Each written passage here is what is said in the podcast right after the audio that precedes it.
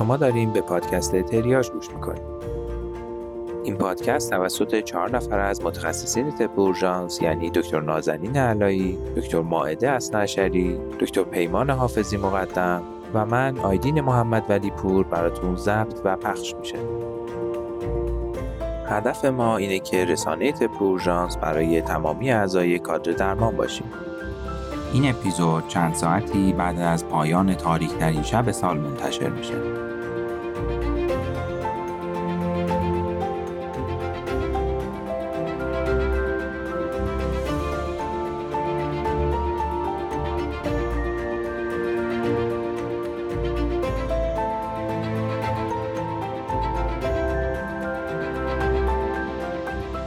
سلام به همه شنونده های خوب تریاج امیدوارم که شب یلدای همگی به خوبی و خوشی و همراه با سفره های رنگی و های نیک حافظ گذشته باشه. و این پیروزی مهر باستانی بر تاریکی طولانی اثرش برای هممون موندگار باشه. از دوستایی که تو نظرسنجی های ما که تو اپیزود قبل گفته بودیم شرکت کردن خیلی خیلی ممنونیم. و باید بگم که اطلاعات خیلی خوبی بهمون برای ادامه راه دادین و صد البته از محبت های زیادتون به ما هم واقعا دلگرم شدیم. کسایی که داوطلب همکاری با ما تو هر زمینه هم بودن منتظر باشن تا باهاشون در تماس باشیم و از کمک هاشون استفاده کنیم. یکی از دوستایی که همیشه به ما لطف داشتن دکتر مرجان حاج احمدی متخصص قلب و فلوشیپ نارسایی قلبی هستند که از همون اپیزودهای اول به تریاج گوش می‌دادن و تو نظرخواهی که ازشون داشتیم یه متن خیلی زیبا برامون نوشتن و ما تصمیم گرفتیم این حرفا رو هم اول این اپیزود با شما شریک بشیم. حالا دیگه بعد از شنیدن این متن زیبا دعوتتون می‌کنم که به اپیزود 18 تریاج تو صبح شروع پیروزی روشنایی بر تاریکی گوش بدید.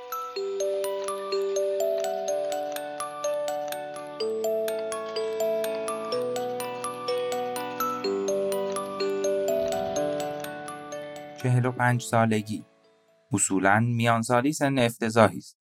نه دیگر جذابیت های جوانی رنگی دارند نه هنوز به زندگی کسالتبار میانسالی عادت کرده ای. از خودت انتظارهای دوران جوانی را داری. حالان که تنت می‌خواهد به هر طریقی تو را به آرامش پیری عادت دهد. خصوصا وقتی که در زمانه زندگی کنی که جامعه تا این سن قرار لازم را در زندگی به تو نداده باشد. میانسالی پدرم را به خاطر میآورم. در آستانه بازنشستگی بود. زیر تاک ما می نشست با رادیویی در کنارش و قرار می گرفت. برای من و ما اما ننشستنی در کار بود و نه بازنشستنی در انتظار. هرچند دلخوشی ها همچنان همان است. در میان سالی انگار به این نتیجه می رسی که بیشتر گوش بدهی و کمتر حرف بزنی. و دلخوشی من هم این روزها گوش سپردن است. با این تفاوت که به مدد تکنولوژی و پادکست می توانم انتخاب کنم به چی و در چه زمانی گوش کنم. در لیست گوش دادنی ها بعضی برای زمانی است که غمگین هستم، بعضی برای زمانی که شاد و گروهی برای زمانی که حتی نای تمرکز کردنی برایم نگذاشتند. اما بیشک شما پادکست تریاج همیشه و در همه این حالتها انتخاب من هستید. گاهی به این دلیل که شادم و متمرکز در نتیجه فکرم می کشد که با یک فضای آکادمیک ارتباط بگیرم. گاهی اما به این دلیل که غمگینم و ناامید. و فقط دلم می‌خواهد از اعماق تاریک سیاهچال اندوه نوای یک کورسوی امید را بشنوم. مرجان حاج احمدی آذر 1402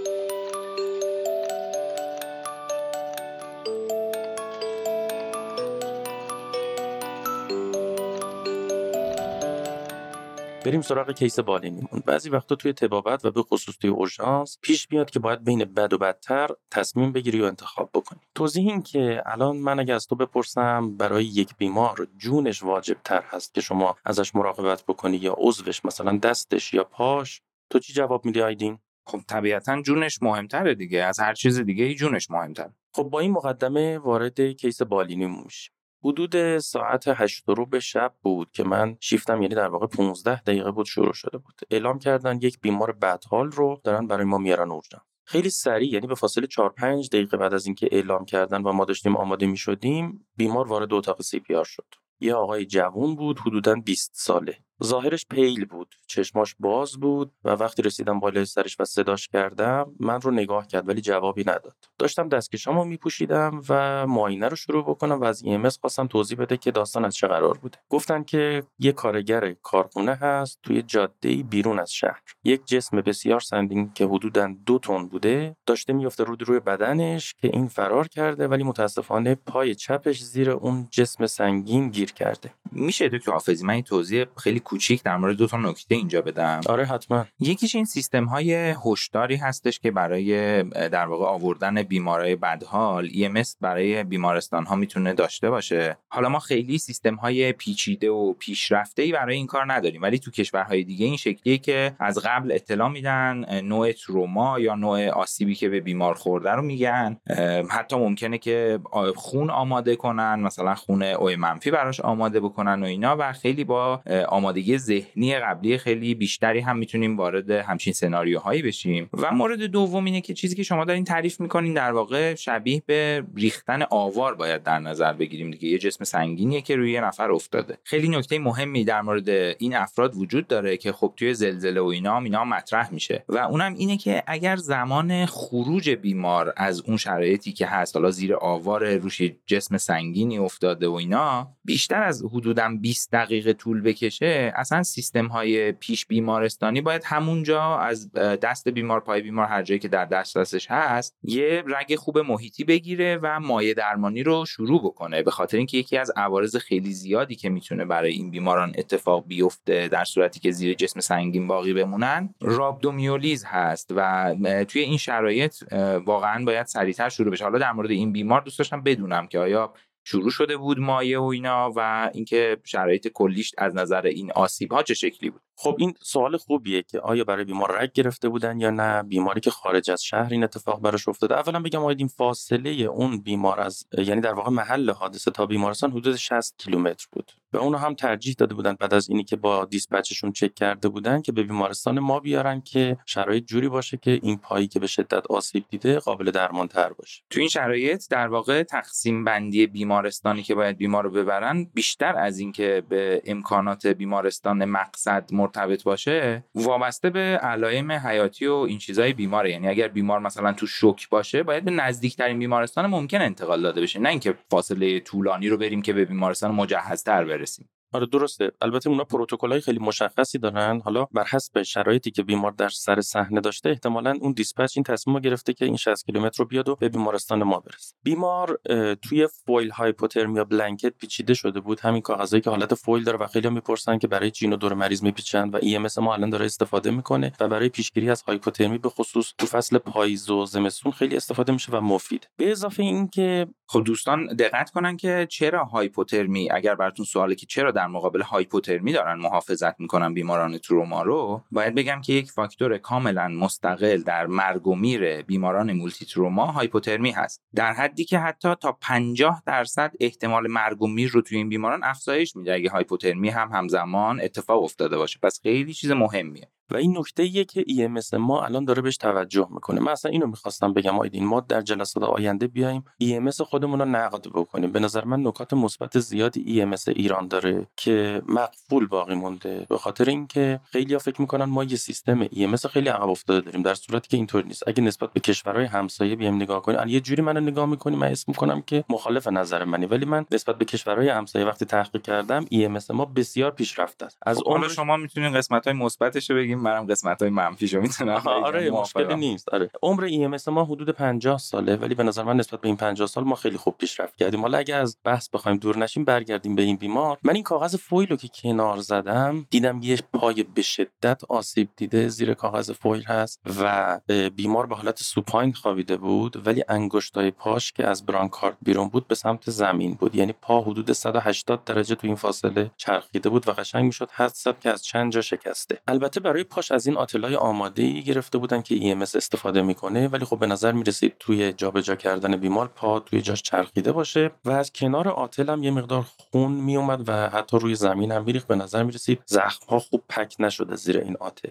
از همین شرایطی که برای توضیح دادم می‌تونستی متوجه بشی که پای بیمار شرایط خوبی اصلا نداره. سعی کردم شرایط پاش من رو از شرایط جنرالش دور نکنه. اولین کاری که کردم از یه پرستار خواستم ازش رگ بگیرم. نبضش زیر دستم ضعیف بود و تعداد ضربان قلبش هم خیلی بالا بود. فکر می‌کنم 140 50 تا تو اون لحظه اول از کمک به یارا خواستم که یواش یواش اون آتله رو باز بکنم ببینم زیر پاش چه خبره. خودم رفتم سراغ A B C D. راه هواییش باز بود. تنفسای خوبی داشت دیسترس تنفسی نداشت کاهش صدای ریوی نداشت و آروم نفس می‌کشید. انتظارم داشتیم دیگه چون که گفتید روی پاش افتاده بود. یعنی آسیب اصلا به سمت در واقع ترانک. حالا من خیلی نقد شده بود بهمون که اسمایی رو که داریم استفاده می‌کنیم به جوری بگیم که همه متوجه بشن. یعنی آسیب قفسه سینه بیمارمون نداشت در واقع. آره آثاری هم روش نبود. ولی خب من سعی کردم استاندارد برم جلو و پروتکل وایز کار بکنم که چیزی رو از دست ندم. رسیدیم تو قسمت سی همونطور که گفتم خونریزی ها رو داشتن باز می‌کردن که پک بکنیم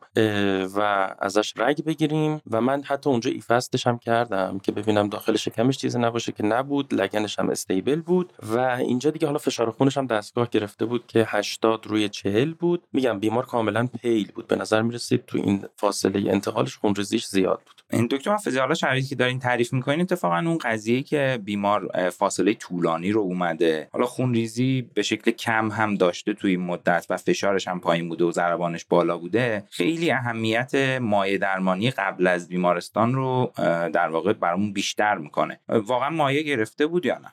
اتفاقا می‌خواستم اینو بگم. نگاه کن ما به اینجا که رسیدیم می‌دونی تو این بیمارستانی که خب تو هم تو همون بیمارستان کار می‌کنی مثلا می‌دونی که پرستارای اونجا پرستارای خیلی expert ی هستن. و وقتی یک باری به من میگن که این بیمار رگ نداره من شک نمی‌کنم که رگ محیطی خوبی نداره. اینجا بود که پرستار اعلام کرد من نمی‌تونم ازش رگ بگیرم. با اینکه بیمار جوان بود و توقع داشتیم رگای محیطی خوبی داشته باشه. و من متوجه شدم که به احتمال زیاد رگی هم که توسط EMS گرفته شده و از طریق اون سرم گرفته تو این مسیر خراب. یه نگاهی به رگ دستش که انداختم دیدم بله رگ رفته زیر پوست و سرمی در واقع مریض تو این فاصله دریافت نکرد. حتی اگر گذاشته بودن هم دیگه یعنی دریافت نمی خب تو این شرایط یه بار دیگه تو یکی از اپیزودامون صحبت کردیم که intraosseous خیلی می‌تونه کمک بکنه. حالا intraosseous شاید خیلی فکر بکنن که توی اورژانس ها استفاده داره. ولی EMS هم اصولا باید بتونه که از intraosseous در واقع مایع درمانی مناسب رو برای بیمار شروع بکنه. در مورد این قضیه نقد EMS که داشتیم می‌گفتیم اتفاقا یکی از بزرگترین نقدام همین نداشتن امکانات کافی مثل حتی داروهایی توی این بیمار مثلا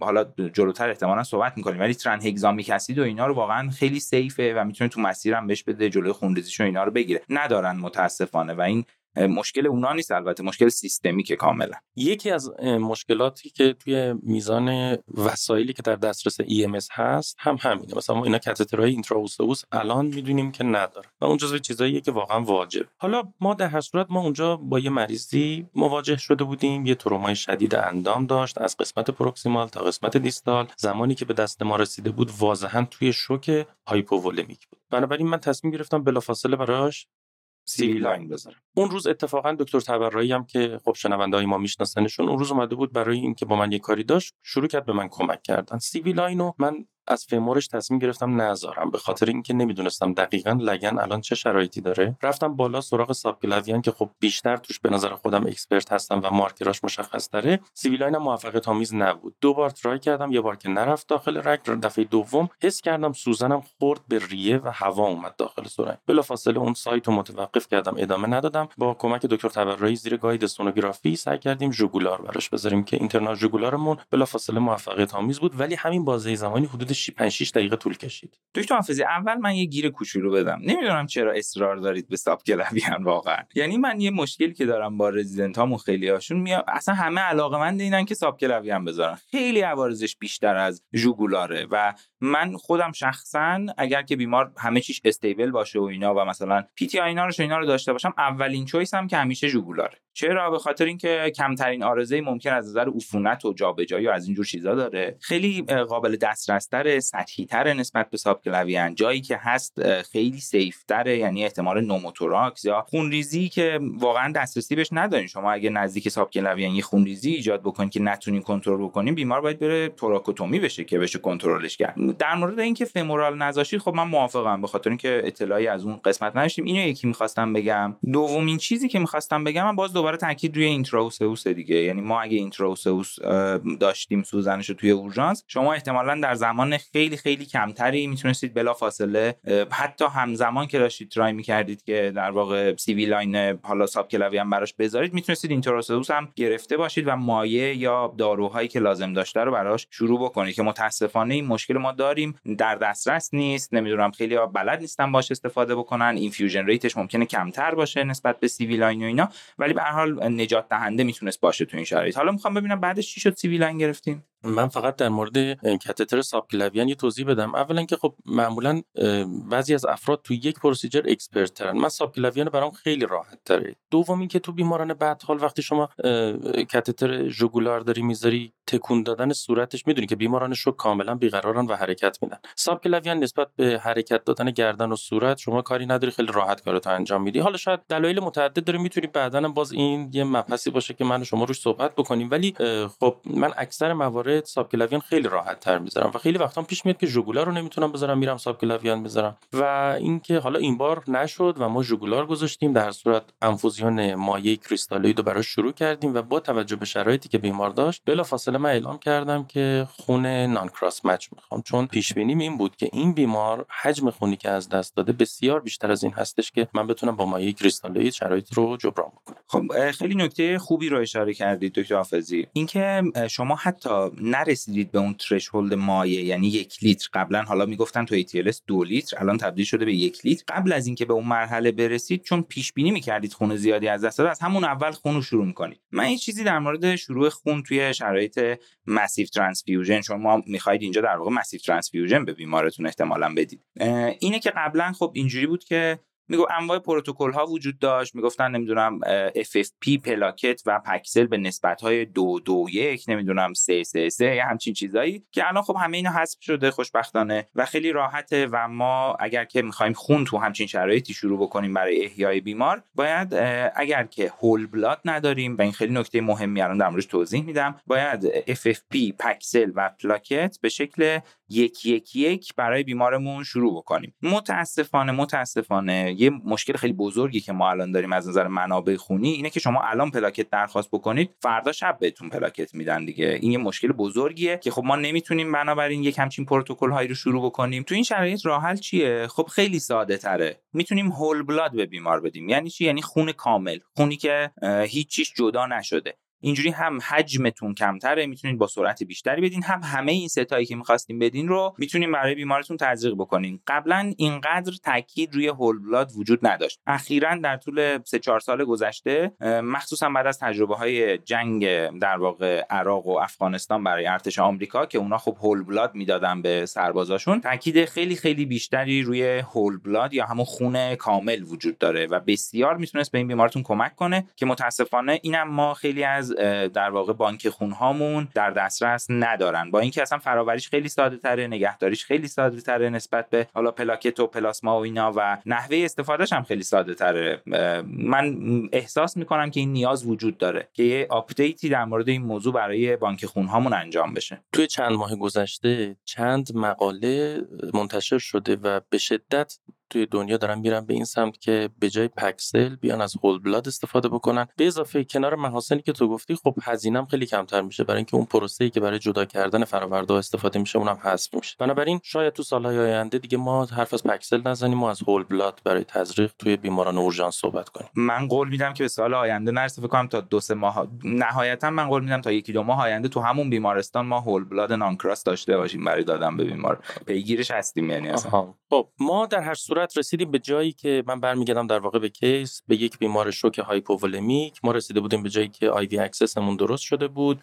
اندام تحتانی رو داشتیم باز می‌کردیم ببینیم چه خبره و مایع شروع کرده بودیم و هنوز خون به دست ما نرسیده بود. بریم سراغ معاینه پاش. وقتی که ما اون آتل رو باز کردیم و کل اندام تحتانی رو expose کردیم از بالا تا پایین اون حول و حوشش چه چیزایی رو پیدا کردیم؟ اولا که لگنش stable بود. وقتی معاینش می‌کردی لگن کاملا استیبل بود ولی لباس زیرش لکه خون داشت که به نظر می‌رسید از سر معاش اون خونه اومده اندام تحتانیش از بالا تا پایین به خصوص تو ناحیه رون تقریبا یک تا دو برابر قطر داشت نسبت به رون سمت مقابلش. هم از ناحیه رون و هم از ناحیه ساق پاش دفرمه بود و به نظر می‌رسید استخوان یعنی واضح بود که شکسته. یه لسریشن داشت حدود 3 سانت قدام رونش تو قسمت میانی رون که خونریزی وریدی داشت به نظر. و یک لسریشن 15 سانتی پشت رونش بود که اونم خونریزی داشت ولی خونریزی شریانی نه. یه لسریشن 3 سانتی باز قدام ساق پاش یکی هم پشت ساق پاش. روی فوتش هم یه لسریشن 15 سانتی داشت ولی اون اصلا خونریزی نداشت با تاندون و اینا همه expose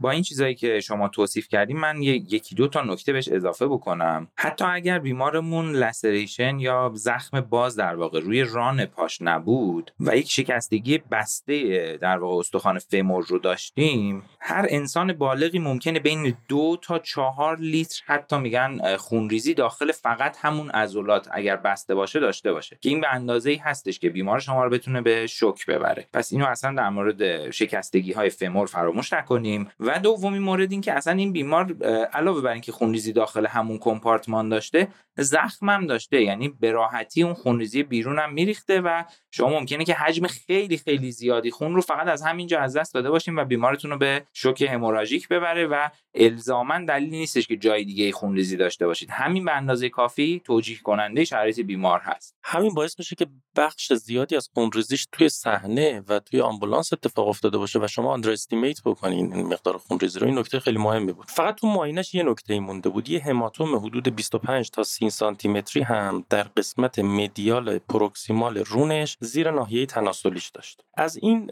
صحبت هایی که من کردم ما یه عکس گرفتیم و یه فیلم خیلی کوتاهی هم از اون هماتومه گرفتیم که فشارش میدیم نوسانش رو نشون میده اینا رو ما توی اینستاگرام می‌ذاریم که همکارمون بتونن ببینن. رفتم سراغ نبضای بیمار ببینم اونجا چی پیدا می‌کنم. نبضای distal ش یعنی dorsalis pedis و posterior tibialis ش که اصلا لمس نمی‌شد. پا سرد بود. پوپلیت کاملا ناحیه زانو چون متورم بود اصلا چیزی نمی‌تونستم لمس بکنم. ولی نبض femoral همون سمت لمس می‌شد. تو این فاصله خون به دستم رسید و خون رو براش شروع کردیم و گفتم FFP هم از الان میگم به پرستارا که معادل اون هر چقدر خون درخواست می‌کنیم دیگه بدونین FFP هم باید بهش بدم. خودت گفتی پلاکت هم که من در دسترس اون موقع نداشتم. و اون لحظه جراح هم داخل اتاق سی پی شد. با هم مریض رو دیدیم براش توضیح دادم چه چیزایی پیدا کردم. اون یه سری توصیه ها کرد به من که بیمار رو از سعی کنیم از شوک در بیاریم با جراح عروق تماس بگیریم. خب واقعا جراح عمومی در ارتباط با این بیمار کار خیلی زیادی نداشت. تو این فاصله ما سونداژش هم کرده بودیم و هماچوری گروس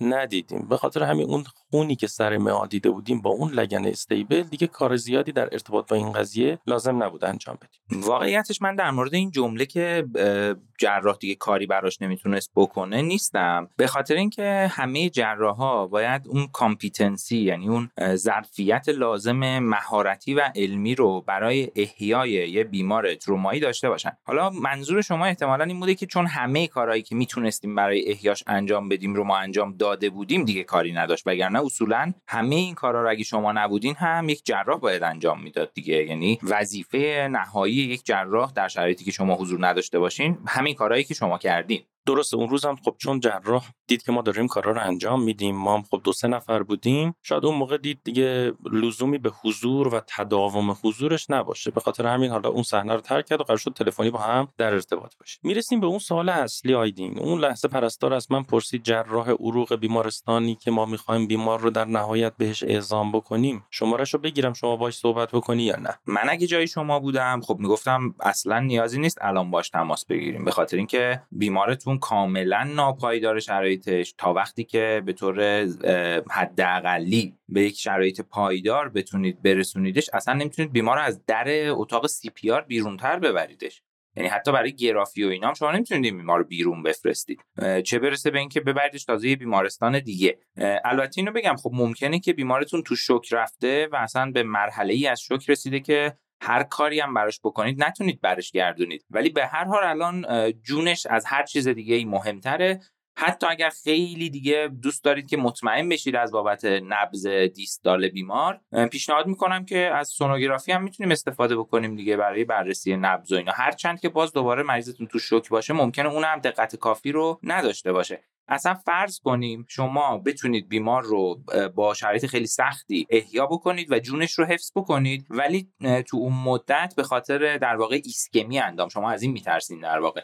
ایسکمی اندام بیمار یک پاش رو به طور کامل از دست بده. واقعیتش اینه که درسته که خیلی اینجوری نیستش که بگیم آره اگه اینجوری باشه حتما این کارو می‌کنیم و هیچ فکری دیگه هم در موردش نمی‌کنیم. خب ناراحت کننده است. ولی ما جون طرف رو نجات میدیم و ممکنه پاشو از دست بدیم در ازای این هزینه که برای جون بیمار داریم میدیم. ولی شما اگه پاشو بخواین نجات بدین که حالا من بعید می‌دونم با شرایطی که تعریف کردینم حتی با جراحی های متعددم قابل نجات دادن باشه ولی اگه جونش رو از دست بده خب چه فایده ای داره؟ می‌خوایم چیکار کنیم؟ هدفمون چی از این کار اصلا اصلا یکی از علت هایی که ما امروز تصمیم گرفتیم این کیس رو معرفی بکنیم بحث در ارتباط با نحوه اعزام بیمارایی هستش که به خاطر تروما حدس می‌زنی مشکل عروقی داشته باشه. اگر شما پای درد دل جراحای عروق بشینی میگن که ما یه مشکل بزرگی که داریم بیمارانی که مشکل عروق دارن در یک بیمارستان دیگه آنستیبل برای ما اعزامشون می‌کنن. یعنی وقتی که یک پزشکی حالا چه متخصص اورژانس چه جراح چه پزشک عمومی داره توی بخش اورژانس کار می‌کنه به محض دیدن بیماری که یک نبض نداره بیمار رو احتمال داره در شرایط ناپایدار یا پایدار در صورت بلافاصله اعزامش می‌کنه بدون اینکه به جزئیات قضیه و به حواشی قضیه و به اون اصول اصلی که باید دقت بکنه دقت داشته باشه. منم اینجا حرف تو رو زدم یعنی بلافاصله گفتم اصلا الان لازم نیست تماس بگیری برای اینکه اولا من وقت صحبت کردن ندارم چون من بخوام با یه جراح عروق صحبت بکنم 10 دقیقه رو بعد وقت بذارم خودت می‌دونی. بعضی وقتا تماسا باید متعدد باشه. اول با یه تماس می‌گیری بعد با سوپروایزر بعد با جراح عروق و اینا. من گفتم الان بذاری من تمرکزم رو مریض باشه. مریض ما تو شوک ریتش 140 تاست. الان حتی اگه همین الان جراح عروقم بگه بفرستش من نمی‌تونم بفرستمش. بنابراین لزومی برای تماس الان وجود نداره. ما احیا رو هر کس دیگه هم می‌گفت من نمیفرستم اصلا فرقی برای من نمی‌کنه با این شرایط. احیا در اولویت اول طبیعتا. به اونها هم همینو گفتم. گفتم الان شرایطمون رو بذاریم رو احیای بیمار و کارهای زیادی داریم. الان اندام تحتانی laceration های متعددی داره که داره خونریزی وریدی می‌کنه. شما این pack کردن این laceration ها متوقف کردن external bleeding خیلی واجب تر از اینه که شما الان بخوای شریانش رو repair بکنی. بنابراین من تیمم حالا کامل بود. من بودم دکتر تبرایی بود. همکارای دیگه بودن و می‌دونی که اونجا تیم خیلی قوی داریم. کمک بهیارا پرستارای خیلی خوبی داریم. ما اندام تحتانی رو تحت sedation خیلی mild با کتامین. من بهش کتامین زدم. همینطور که بیمار داشت خون می‌گرفت و اف هم رسیده بود کتامین هم یه مقدار کمی با دوز نصف یعنی نیم میلی گرم per kg بهش زدم و پا رو align کردیم کاملا پا رو align کردیم. خونریزی وریدی زیادی از پاش خارج شد. همه رو شستیم با گاز استریل پکش خیلی محکم کردیم و یه آتل بلند پا براش گرفتیم و پا رو بستیم. و یه آنتی بیوتیک هم بهش دادیم دیگه به خاطر بله. اینکه open fracture یک اورژانس محسوب میشه و بهتره که در ساعت‌های اولیه آنتی بیوتیک رو بگیره که حالا classification های مختلفی داره با توجه به شرایط بیمارتون. خب یه دونه در واقع سفالوسپورین نسل یک مثل سفازولین و به همراه یه دونه آمینوگلیکوزید مثل جنتامایسین باید می‌گیره بیمارتون. دلیلش هم اینه که دوستان هر گونه open fracture ی رو بر اساس حالا این classification ه اگر در ساعت‌های اول ما بهش آنتیبیوتیک بدیم بعدا که جراحی میشه احتمال استئومیلیت رو می‌تونه تا 80 درصد کم بکنه و این خیلی عدد بالاییه و استئومیلیت هم می‌دونید عارضه ای هستش که عملا درمان خاصی نداره و متاسفانه هر چقدر شما زحمت کشیده باشین آنتیبیوتیک به این بیمار ندید بعدا پاش استئومیلیت بکنه خب اون پا رو باز در نهایت قرار از دست بده و این خیلی بده. بنابراین اون چیزی که تو ذهنمون هست از آنتیبیوتیک دادن در اوپن فرکچر رو هم فراموش نکنیم که به نظر من بسیار مهمه ولی تاکید خیلی کمی در آموزش برامون میشه. درسته. همینطوری که میگی این کار انجام شد. حالا یه چیز جالب بگم. آیدین من ساعت 11 بود پرونده هنوز سفید فقط شرح حال اینتر نوشته بود اینو بعضی وقتا همکارای ما اینو از من می‌پرسن که خب شما الان دارین این مریض رو دو ساعت و نیم روش کار می‌کنی؟ هنوز هیچی تو پرونده نوشتی. بعدا می‌خوای چیکار کنی؟ اصلا هیچ اشکالی نداره من یه نوت دو خطی گذاشتم نوشتم بیمار شرایط بسیار بحرانی داشت. من دو ساعت و نیم دارم روش کار می‌کنم. هنوز وقت برای نوشتن note ندارم. کارهایی که دارم در زیر می نویسم همشون به ترتیب انجام شده. در این ساعت دارم در پرونده note می‌ذارم. ولی از بعد به مراجعه که اون مسائل قانونی ایجاد مشکل نکنه. این قضیه documentation خیلی مهمه دیگه. دقیقا من همیشه اینو میگم. حتی بعضی وقتا note می نویسم خیلی طولانی مثلا یه صفحه می نویسم و اینا. بعضی از دوستان به من گفتن که خیلی جالبه تو نحوه فکر کردنت هم حتی می نویسی و آره من می نویسم به خاطر اینکه می‌خوام اون کسی که بعدا به هر دلیلی اصلا به دلایل چه بدونم خاطر خانی هستن پرونده رو داره می‌خونه متوجه بشه من در اون لحظه چه ذهنیتی داشتم. به چی داشتم فکر می‌کردم؟ چی شد که این تصمیم رو گرفتم؟ و این فرایند تفکر من رو بتونن ببینن. یعنی به شکل یک متنی وجود داشته باشه که خیلی کمک می‌کنه. هم به خودتون برای یادگیریتون اینکه بتونید فکرتون رو منسجمتر در واقع بتونید بنویس. وقتی می‌نویسید یعنی خیلی منسجمتر میشه. و علاوه بر این خب به خاطر documentation مسائل قانونی خیلی کمک کننده است و هیچ مشکلی هم ایجاد نمی‌کنه. خیلی به نظر من آره ما یه مقدار در مورد این موضوع میس داریم دیگه. یعنی درست متوجه نشدیم که حالا ما اگه اینو ننویسیم برای یه مریضی که داره احیا میشه و ممکنه جونش به خطر بیفته بلایی سرمون میاد. نه اتفاقی نمیفته بعدا که سرتون خلوت شد بنویسین اصلا مشکلی نیست. خلاصه حالا تو ساعت 11 من پس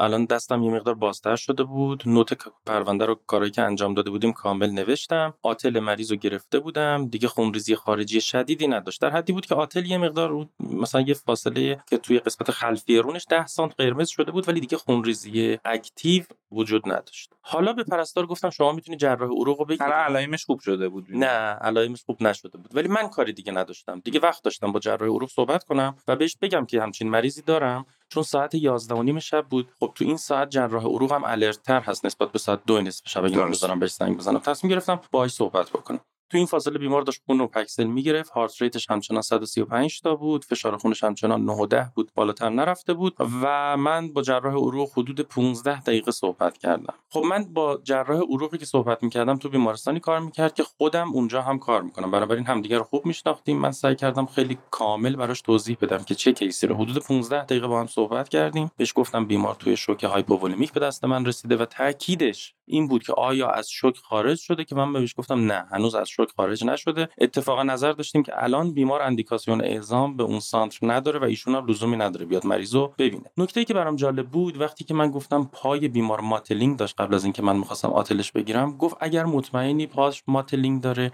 احتمالش خیلی کم من بتونم براش کاری بکنم. بنابراین یه لحظه من شک کردم. گفتم نکنه ماتلینگ نداشته. من اشتباه دیدم که ماتلینگ داره. بهش گفتم الان شک کردم شما گفتین. چون پای اندام در میانه. من در مورد ماتلینگ چیزی بگم. شاید دوستانی که میشنون ندونن چی هست. اونم اینجوریه که انگار در واقع موزاییک موزاییک تیکه هایی مختلف گله گله یه جایی رنگ پریده است از اندام یه جایی حالا تو شکم و اینا می‌تونه باشه. و یه جایی مثلا بنفشه یا صورتی بسیار پررنگی. حالا بنفشه بیشتر دیگه. به این در واقع appearance به این ظاهر ما میگیم mottling و نشانه hypoperfusion بسیار شدید هست و کلا یک نشانه بسیار بدخیمه دیگه تو هر جایی که ببینیم. یعنی در واقع می‌دونی به من چی می‌گفت؟ میگفتش که در شرایطی که بیمار هنوز توی شوک hypovolemic ه شما پات mottling داره. دیگه به احتمالا وقتی به دست من برسه دیگه من برای این پا کاری نمی‌تونم بکنم. تازه سه ساعت هم گذشته بود دیگه ساعت 8 تا 11 هم که این موضوع گذشته بود عملا شما یک ساعت دیگه وقت داشتید که بتونید اگر کاری می‌شد براش پاش کرد در واقع انجام بدید. و در واقع اینجا شما همین اتفاقه میفته دیگه. شما یه چیزی رو فدا می‌کنید برای یه چیز مهمتر. و اون چیزی که دارید فدا می‌کنید می‌تونه پای بیمار باشه برای حفظ جون بیمار. بله. اینو دیگه مجبوریم. درست بسیار تصمیم سختی. بسیار اذیت کننده است. متوجه هم کاملا که ما همچین تصمیماتی رو اولا کم ممکنه بگیریم. ثانیا که خیلی تصمیم سختیه شما برای مرد جوون می‌خواهید تصمیم بگیرید که دیگه پا نداشته باشه. ولی مجبورید. به خاطر اینکه گفتم اون یه وسط یه جایی من سوال کردم.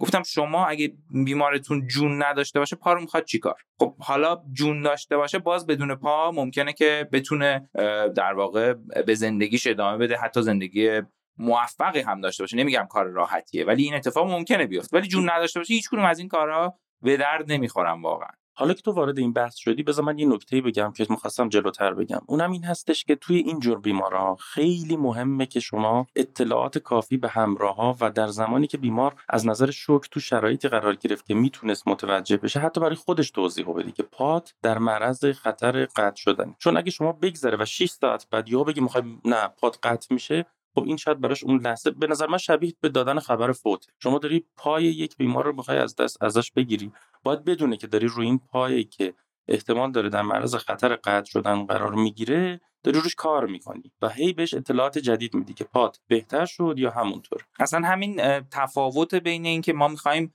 جون تو حفظ کنیم ولی ممکنه در این راستا پا تو از دست بدی.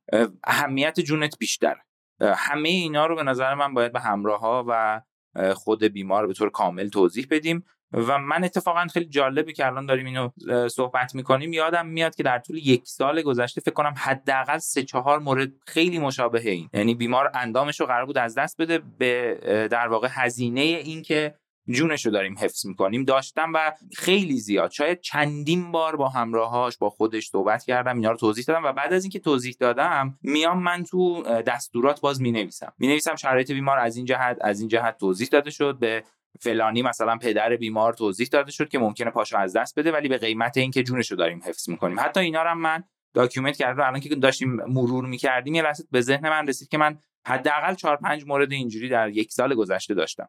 یه نکته دیگه هم که خیلی مهمه وقتی شما اینجوری اطلاعات میدی همکاری همراه ها و خود بیمار تو ادامه درمان با شما بیشتر میشه. چرا؟ به خاطر اینکه اگه شما اطلاعات کامل بهشون ندی اینا خب اصرار دارن که بریم یه جایی که پای این بیمار من نجات پیدا بکنه. بله. پاش حفظ بشه. این دادن اطلاعات این حسن رو هم داره. خلاصه برگردم به mottling. اونجا شک کردم که آیا این mottling داشت یا نداشت. رفتم آتل باز باز کردم. عکس این لحظه هم داریم که مجدد پاشو باز کردیم. جالب بود وقتی باز کردم mottling نداشت. mottling نداشت.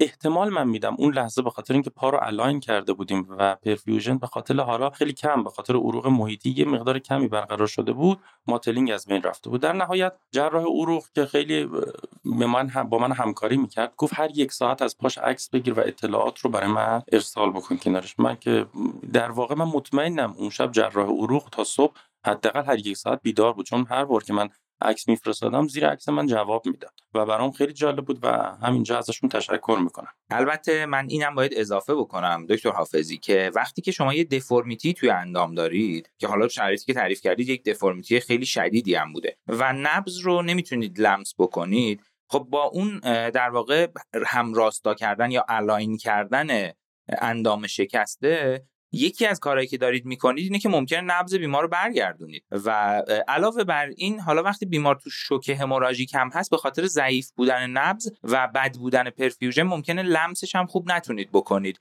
که خب اگر بیمار درمان مناسب شوک رو در واقع دریافت بکنه ممکنه بعد از همه این کارها خب شما نبض رو دوباره داشته باشید perfusion اندام برگرده و حتی اندام بیمار حفظ هم بشه. یعنی اصلا مشکل عروقی از اول نداشته و این عدم لمس نبض ربط به همین چیزهایی که ما اصلاح کردیم داشته شاید. خیلی وقتا همینطوره. ما بیمارایی می‌بینیم که align نیست پاشون یا فشارشون پایینه. بعد که اینا حل میشه اندام مجدد حس می‌کنیم که گرم شد نبضاش لمس شد. ولی در ارتباط با این بیمار این روند ادامه پیدا کرد. یعنی من هر یک ساعت بیمار رو آتلش رو دیگه نبستم. آتلش رو باز گذاشتم فقط زیر پاش گذاشتم که alignment پا حفظ بشه.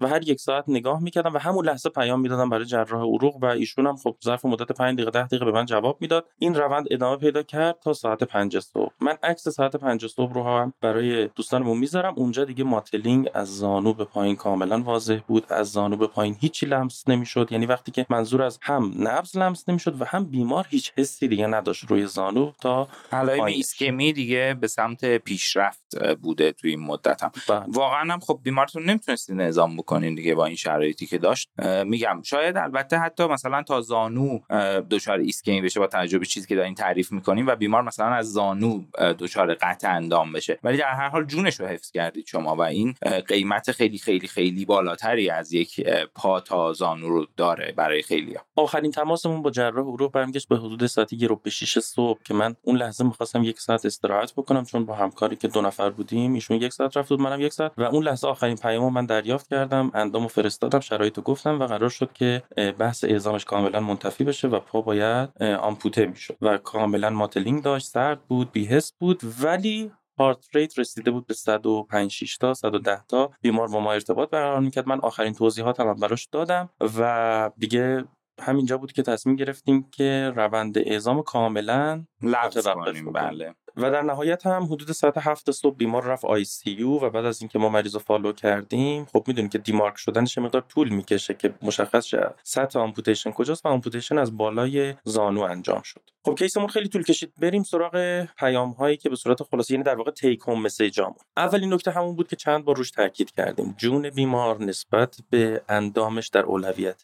اول توجه بکنیم که بیمار از شوک در بیاد بعد بریم سراغ این که بیمار رو اعزام بکنیم برای جراح عروق دومین نکته این که خیلی جراح عروقا رو اذیت نکنین. چجوری؟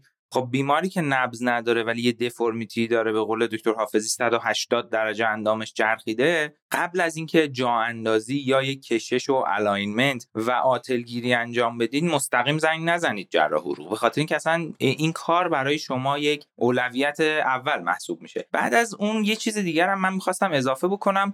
حالا صرفا جراح عروق صحبتش نیست. برای بقیه مشاوره ها این اتفاق میفته مثلا من داشتم بیماری که چند تا stab wound داشت یعنی چاقو خورده بود به سرش به شکمش. از این بیمارستان دیگه پذیرش شده بود از طرف سرویس neurosurgery ما برای OK عمل لاپاراتومی. شاید باورتون نشه ولی جراح نوشته بود برای OK عمل لاپاراتومی بیمار مثلا به فلانجا اعزام شد. بعد بیمار که رسید دست من خب تو شوک کامل hypovolemic بود و من شکمش رو که پانسمانش رو برداشتم دیدم مثلا stab wound های متعدد روی شکم داره. این بیمار اصلا نیازی به OK جراح neurosurgery نداره. حالا غیر از اینکه هوشیاریش خوب بود و با چاقو قرار نبود اتفاقی بر مغزش افتاده باشه ولی این بیمار اولویت اول برای لاپاراتومی و جراحی داره و شما هر اتفاقی هم تو سرش داره میفته باید ببرین بیمار رو جراحی شکمش رو اول انجام بدین. این هم شبیه به همون اولویت در واقع جون بیمار محسوب میشه دیگه.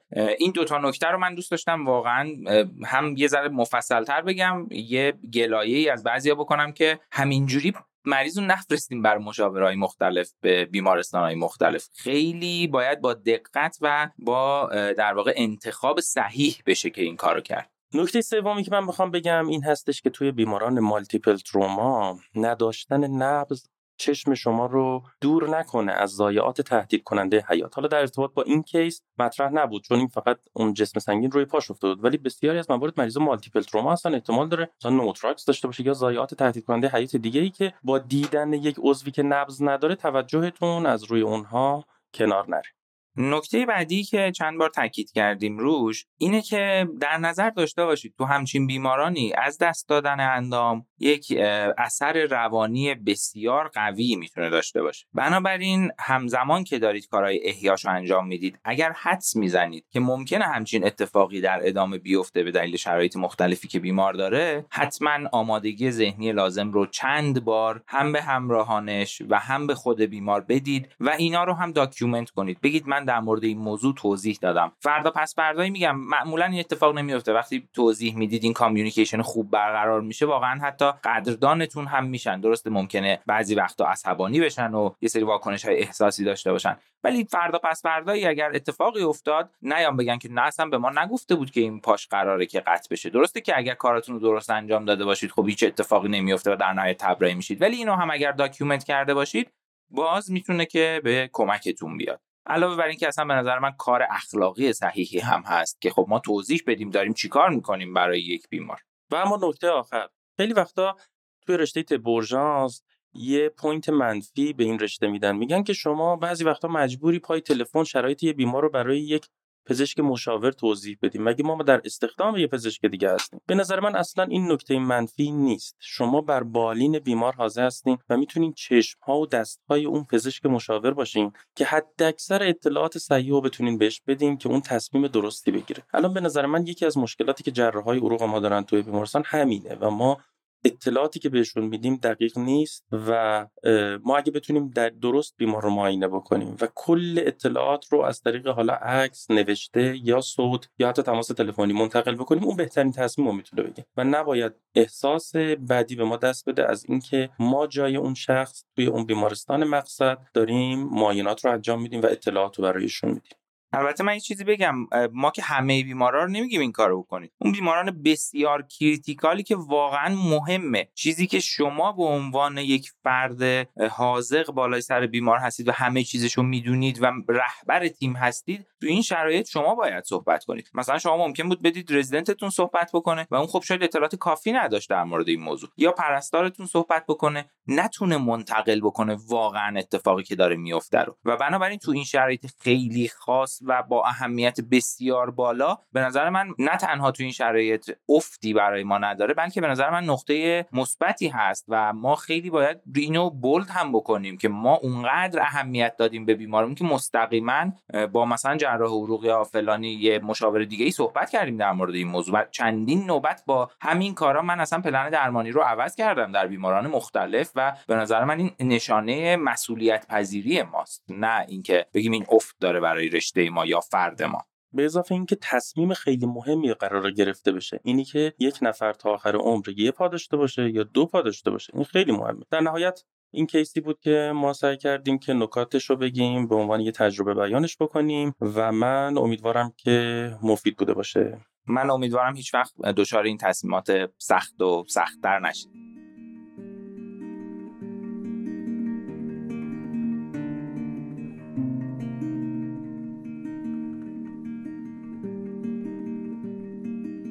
بریم سراغ مقالات جدید طب اورژانس. چند تا مقاله از مجله استروک آها انتخاب کردم و دلیل انتخابم این بود که علاوه بر اینکه در مورد یافته های این مقالات می‌خوایم صحبت بکنیم که ممکنه هم یه ذره سخت به نظر برسه می‌خوایم عواملی که برای تصمیم گیری درمان بیماران stroke مهم هستن و در guideline AHA هم ذکر شدن رو با هم دیگه بیشتر بشناسیم. عواملی مثل modified Rankin scale یا score MRS به صورت مخفف clot burden و ASPECTS score آخرین ورژن guideline AHA در سال 2019 چاپ شده و توی این guideline درمان پیشنهادی برای بیمارانی که برای دریافت thrombolytic وریدی eligible هستند و کنتراندیکاسیونی هم ندارند alteplase ذکر شده. به tenecteplase هم اشاره شده ولی درمان با tenecteplase رو محدود کرده به بیمارانی که کاندید انجام mechanical thrombectomy هستند و گفته توی این بیماران معقول و منطقیه که ما با دوز 25 صدم میلی per و حداکثر 25 میلی گرم bolus از tenecteplase استفاده بکنیم. چرا محدود کرده به این بیماران استفاده از tenecteplase رو؟ به این خاطر که مطالعه‌ای که این یافته ازش در اومدن بر روی بیمارانی انجام شده بوده که همشون قرار بوده تحت mechanical thrombectomy قرار بگیرن. توی همین guideline گفته شده که درمان با mechanical thrombectomy در افرادی که همه این معیارها داشته باشند معقول و منطقیه.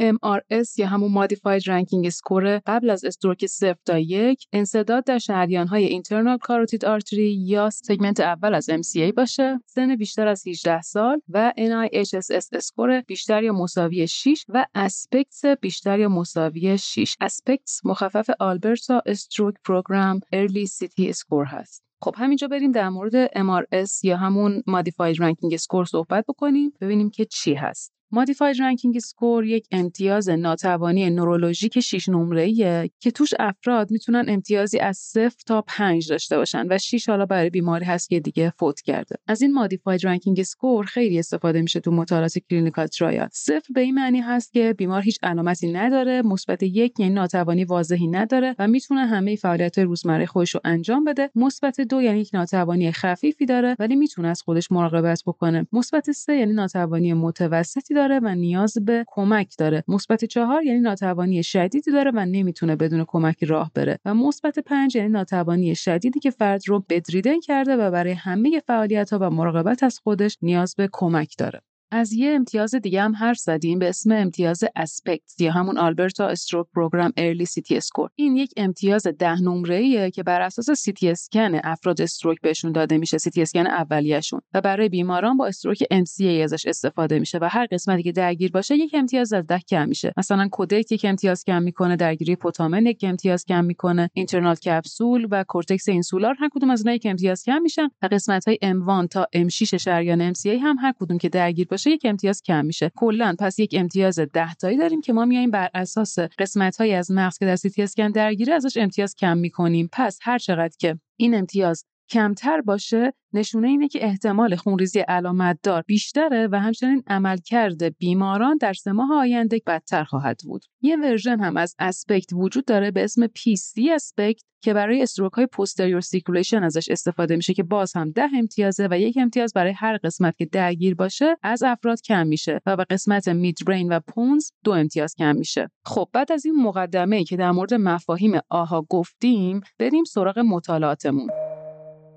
اولین مطالعه یک مطالعه هست که اومدن برای بررسی endovascular در بیماران با stroke ischemic با سایز بزرگ انجام دادن. چرا تصمیم گرفتن این مطالعه رو انجام بدن؟ چون بر اساس همین guideline AHA که ازش صحبت کردیم درمان با thrombectomy mechanical به افرادی که ASPECTS بزرگتر یا مساوی 6 دارن محدود شده. یعنی افرادی که در واقع infarct سایز متوسط تا کوچیک دارن. در مورد infarct های سایز بزرگ خیلی ما هنوز مطمئن نیستیم که چطوری بهتر عمل بکنیم. یه سری مطالعاتی قبل از این مطالعه که می‌خوایم در موردش صحبت بکنیم انجام شده که نشون دهنده این بوده که endovascular therapy در بیماران با سایز بزرگ infarct مؤثره. این مطالعه هم میاد همین قضیه رو دوباره بررسی می‌کنه. این مطالعه یک مطالعه یک clinical trial multicenter ه که در 46 بیمارستان انجام شده و همه افرادی که وارد مطالعه شدن هم بین 18 تا 80 سال سن داشتن و همشون pre-stroke score 0 تا 1 داشتن همون modified Rankin score و یک NIHSS بین 0 تا 30 و همچنین در CT آنژیوگرافی یا MR آنژیوگرافی یک large vessel occlusion در segment اولیه mid cerebral artery یا قسمت intracranial distal internal carotid artery داشتن. و امتیاز ASPECT بین 0 تا 2 و حجم infarct بین 70 تا 100 امتیاز ASPECT بین 3 تا 5 و امتیاز ASPECT بیشتر از 5 ولی حجم stroke بین 70 تا 100 داشتن. بیماران دو گروه شدن. یک گروه endovascular therapy و medical management دریافت کردن و گروه دوم هم medical management. که این medical management می‌تونست دریافت RTPA باشه یا می‌تونست فقط همون درمانهای anticoagulant باشه. حدوداً 456 بیمار بین سالهای 2020 تا 2022 وارد مطالعه شدن و تحت بررسی قرار گرفتن و از همون اوایل مطالعه داده ها نشون داد که گروه دریافت کننده endovascular therapy امتیاز modified Rankin score 90 روزه بیشتری دارن. البته endovascular therapy یه سری عوارضی هم داشت مثل مثلا خونریزی و dissection و سوراخ شدن شریان که dissection در یک درصد از افراد اتفاق افتاده بود اما خونریزی در گروه endovascular بیشتر از گروه medical management به تنهایی بود. پس از یافته های مطالعه نتیجه گرفتن که درمان با endovascular therapy در بیماران که سایز infarct بزرگ دارن هم می‌تونه در نظر گرفته بشه چون موثر و مفید هست. بریم سراغ مقاله بعدی. مقاله بعدی هم در مجله استروک چاپ شده و توش اومدن درمان با tenecteplase رو در بیماران با stroke بررسی کردن. این مطالعه در واقع یک آنالیز از مطالعه معروف EXTEND-IA TNK هست که خودش یک مطالعه non-inferiority بوده که در سال 2018 بر روی بیمارانی با large vessel occlusion انجام شده. تا اینجا گفتیم که آخرین version guideline stroke پیشنهاد می‌کنه که ما از tenecteplase فقط در بیمارانی استفاده بکنیم که کنتراندیکاسیون دریافت thrombolytic ندارن و هم همزمان کاندید انجام mechanical thrombectomy هستند. حالا توی آنالیزی که در سال 2023 بر روی داده های اون مطالعه انجام شده اومدن بر روی خصوصیت های لخته در CT آنژیوگرافی تمرکز کردن و بررسی کردن که آیا بر اساس اینکه جای لخته کجاست و clot burden چقدره اثر tenecteplase در مقابل alteplase فرقی داره یا نه. یه سری مطالعات clinical trial ی هم در سال 2018 2019 و 2020 انجام شدن که نشون دادن reperfusion زود هنگام با tenecteplase بیشتر از alteplase ه البته این مطالعات مطالعات هیچ کدوم هنوز باعث نشدند که در guideline AHA تغییری اتفاق بیفته و tenecteplase جلوتر از alteplase باشه. ولی خب ممکنه حالا در version های بعدی guideline AHA این تغییر اتفاق بیفته. همه بیماران توی مطالعه EXTEND تحت انجام سی تی اسکن بدون contrast سی تی اسکن perfusion و CT آنژیوگرافی قرار گرفته بودن در baseline و یه گفتیم که می‌خوان چی رو بررسی بکنن؟ محل لخته و همچنین clot burden محل لخته رو اومدن اینجوری تقسیم بندی کردن در ناحیه proximal M1 proximal M2 یا distal M. امتیاز clot burden در واقع یک امتیاز 10 تاییه که 10 امتیاز به CT آنژیوگرافی نورمال داده میشه و به ازای هر گونه درگیری دو یا یک امتیاز کم میشه. مثلا اگه ترومبوز در proximal شریان M1 و یا distal شریان M1 باشه و یا supraclinoid internal carotid باشه دو نمره کم میشه. و اگر در ناحیه شاخه های distal یا proximal M2 و یا A1 و یا infraclinoid internal carotid باشه یک نمره کم میشه. و clot burden score بیشتر از 6 احتمال recanalize شدن با RTPA رو خیلی میاره پایین. clot burden score پایینتر با شانس بیشتر خونریزی همراهه و در واقع به صورت کلی هرچه عدد clot burden score بیشتر باشه یعنی درگیری کمتره و اصطلاحا low clot burden نامیده میشه. نتایج این آنالیز دوباره از مطالعه EXTEND نشون داد که tenecteplase با reperfusion زود هنگام بیشتری همراهه و علاوه بر اون میزان reperfusion در انسداد distal M1 و M2 با tenecteplase بیشتر از alteplase ه و در بیماران با انسداد proximal M1 خیلی با هم متفاوت نبود و در بیماران با انسداد internal carotid artery کمتر از alteplase بود. و همچنین در انسدادهایی با clot burden پایین یعنی score بین 5 تا 10 tenecteplase بهتر از alteplase عمل کرد. ولی در بیماران با clot burden بالا این تفاوت دیده نشد. ممکنه در حال حاضر ما نتونیم از داده های مطالعه در practice بالینیمون استفاده بکنیم اما در شرایطی متخصص رادیولوژیست یا مغز و اعصاب. برای تشخیص میزان clot burden یا محل لخته در دسترس باشد شاید بتونیم از داده های مطالعه برای تصمیم گیری در مورد درمان بیماران استفاده بکنیم. دو تا مقاله که اخیرا در زمینه stroke چاپ شده رو با همدیگه بررسی کردیم و دیدیم که این مقالات چقدر پر از جزئیاتن که خودش نشون میده چقدر محققین دارن دقیق و با جزئیات بر روی این کار می‌کنن که چه بیمارانی از چه نوع درمانی در stroke سود می‌برن و همه اینا به این علت هست که در کشورهای مختلف جهان بیماران زیادی هستن که زندگیشون تحت تاثیر stroke قرار می‌گیره. و تا زمان انتشار version بعدی guideline AHA بهتره ما از همون پیشنهاداتی که در guideline AHA ی قبلی شده استفاده بکنیم. و همزمان بدونیم که چه مطالعاتی در حال انجامه و چه تغییراتی ممکنه در guideline بعدی AHA اتفاق بیفته. بعد از اون دوتا مقاله پر از جزئیات در مورد stroke بریم سراغ یه مقاله دیگه که در مجله Trauma Acute Care Surgery چاپ شده و هدفش اینه که بررسی بکنه آیا در بیماران با polytrauma استفاده مکرر از contrast وریدی در سی تی اسکن های متعدد با افزایش آسیب کلیوی همراه هست یا نه. contrast induced acute kidney injury آسیبی که ازش زیاد صحبت میشه و یه جورایی اکثر پزشکان موقع درخواست هر گونه تصویر برداری که توش contrast داخل هست نگرانش هستن. چه برسه به اینکه قرار باشه این تصویر برداری تکرار هم بشه چند بار. قبلا گفته می‌شد که کنتراست ایندیوس اکیوت کیدنی اینجری سومین علت نارسایی کلیوی یاتروژنیکه ولی مطالعات متعددی نشون داد که اینطوری هم نیست و پزشکا در واقع گاهی بیش از حد نگران این مسئله هستن. کنتراست ایندیوس اکیوت کیدنی اینجری چجوری تعریف میشه؟ افزایش بیشتر از 25 درصد در کراتین بیسلاین یا افزایش مطلق بیشتر از نیم میلی گرم در دسیلیتر در عرض 72 ساعت بعد از اولین دوز کنتراست وریدی.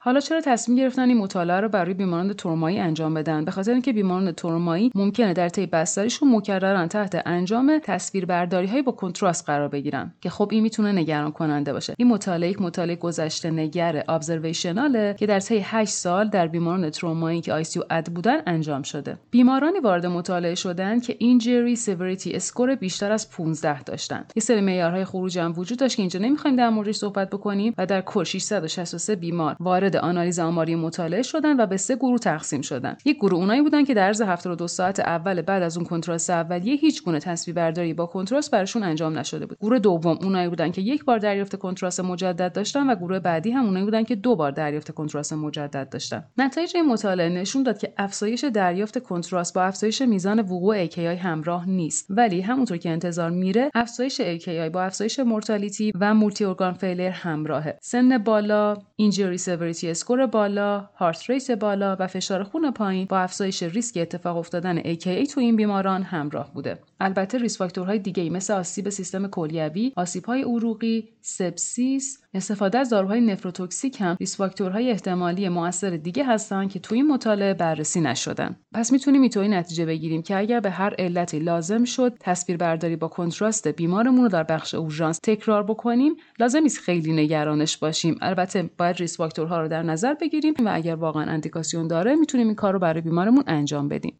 در مورد سه تا مقاله اخیر طب اورژانس با هم دیگه صحبت کردیم و هدفم این بود که علاوه بر اینکه نتایج این مطالعات رو در اختیار شما قرار میدم در مورد مفاهیمی که در این زمینه وجود داره هم صحبت بیشتری بکنیم و امیدوارم براتون مفید بوده باشه.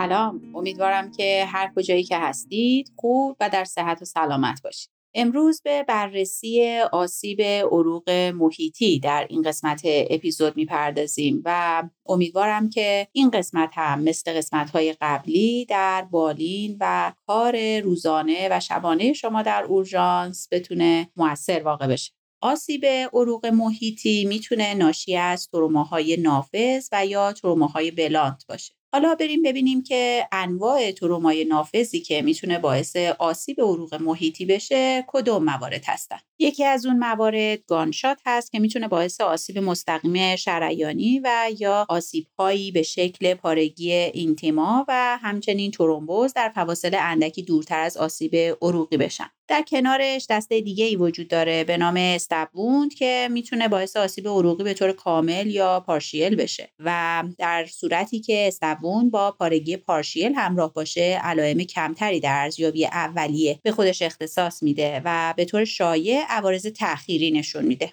نکته ای که اینجا حائز اهمیته اینه که ساختارهای عروقی که در خطر هستند با توجه به مسیر، محل و جهت زخم در استبون بهتر از شاتگان قابل پیش بینی هستند و می‌دونیم که در شاتگان میزان آسیب بسته به فاصله با قربانی داره. در کنار این دو دسته آسیب های ناشی از شادگان نسبت به گانشات و استبون شیوع کمتری دارند و از یک آسیب خفیف بافتی تا آسیب شدید بافتی و استخوانی متفاوته.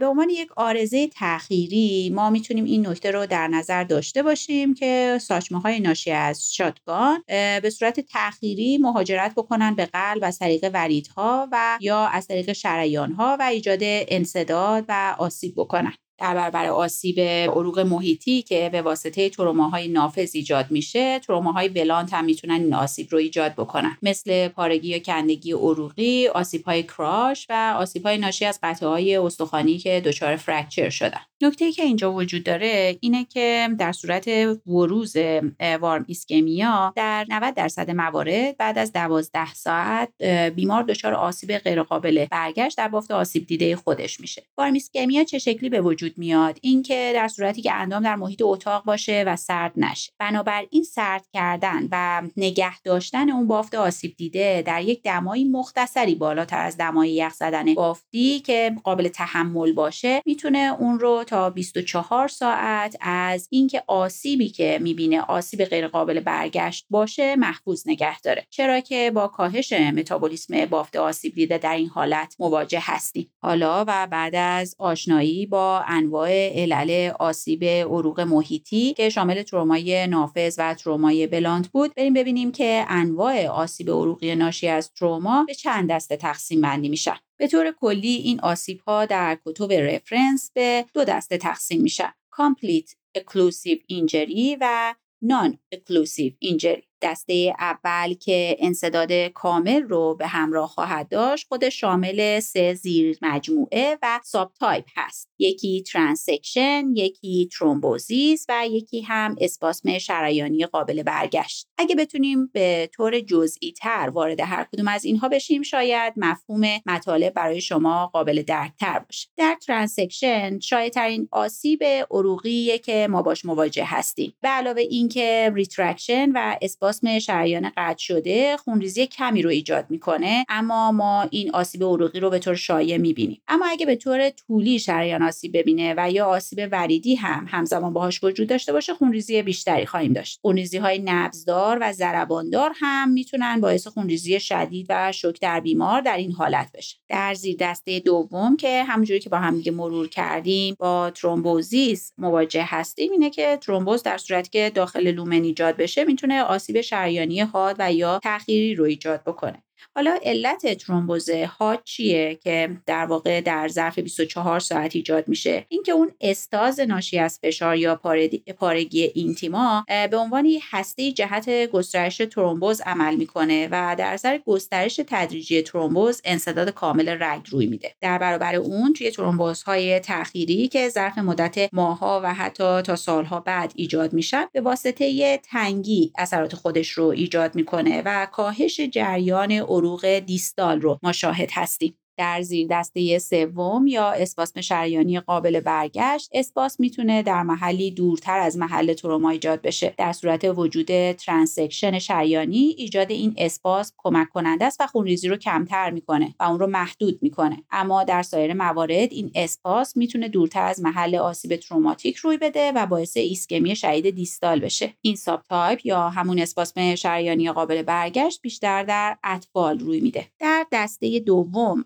از انواع آسیب عروقی ناشی از تروما که با عنوان non-occlusive injury ها ازش یاد شد چندین دسته رو داریم. یکی intimal flap دیگری سودوانوریسم ها مورد بعدی AVF یا arteriovenous fistula و در نهایت سندروم کمپارتمان در دسته اول یا اینتیمال فلپ در اثر آسیب های کششی بیشتر این اتفاق میفته اگرچه به طور خود به خود بهبود پیدا می‌کنه اما می‌تونه پروسه ایجاد ترومبوز رو موجبش بشه. در سودو آنوریسم باید در نظر بگیریم که آنوریسم حقیقی به دنبال تروما بسیار نادره. اما در برابرش آنوریسم کاذب احتمال ایجاد شدنش بیشتره و به دنبال ایجاد بافت فیبری اطراف هماتوم ایجاد میشه و به دلیل داشتن جدار نازک بسیار مستعد خونریزیه و به خاطر خاصیت expand شدن ناشی از فشار شریانی ممکنه که در طول روزها و ماهها سبب نوروپاتی، انسداد وریدی، ادم بافت، erosion استخوانی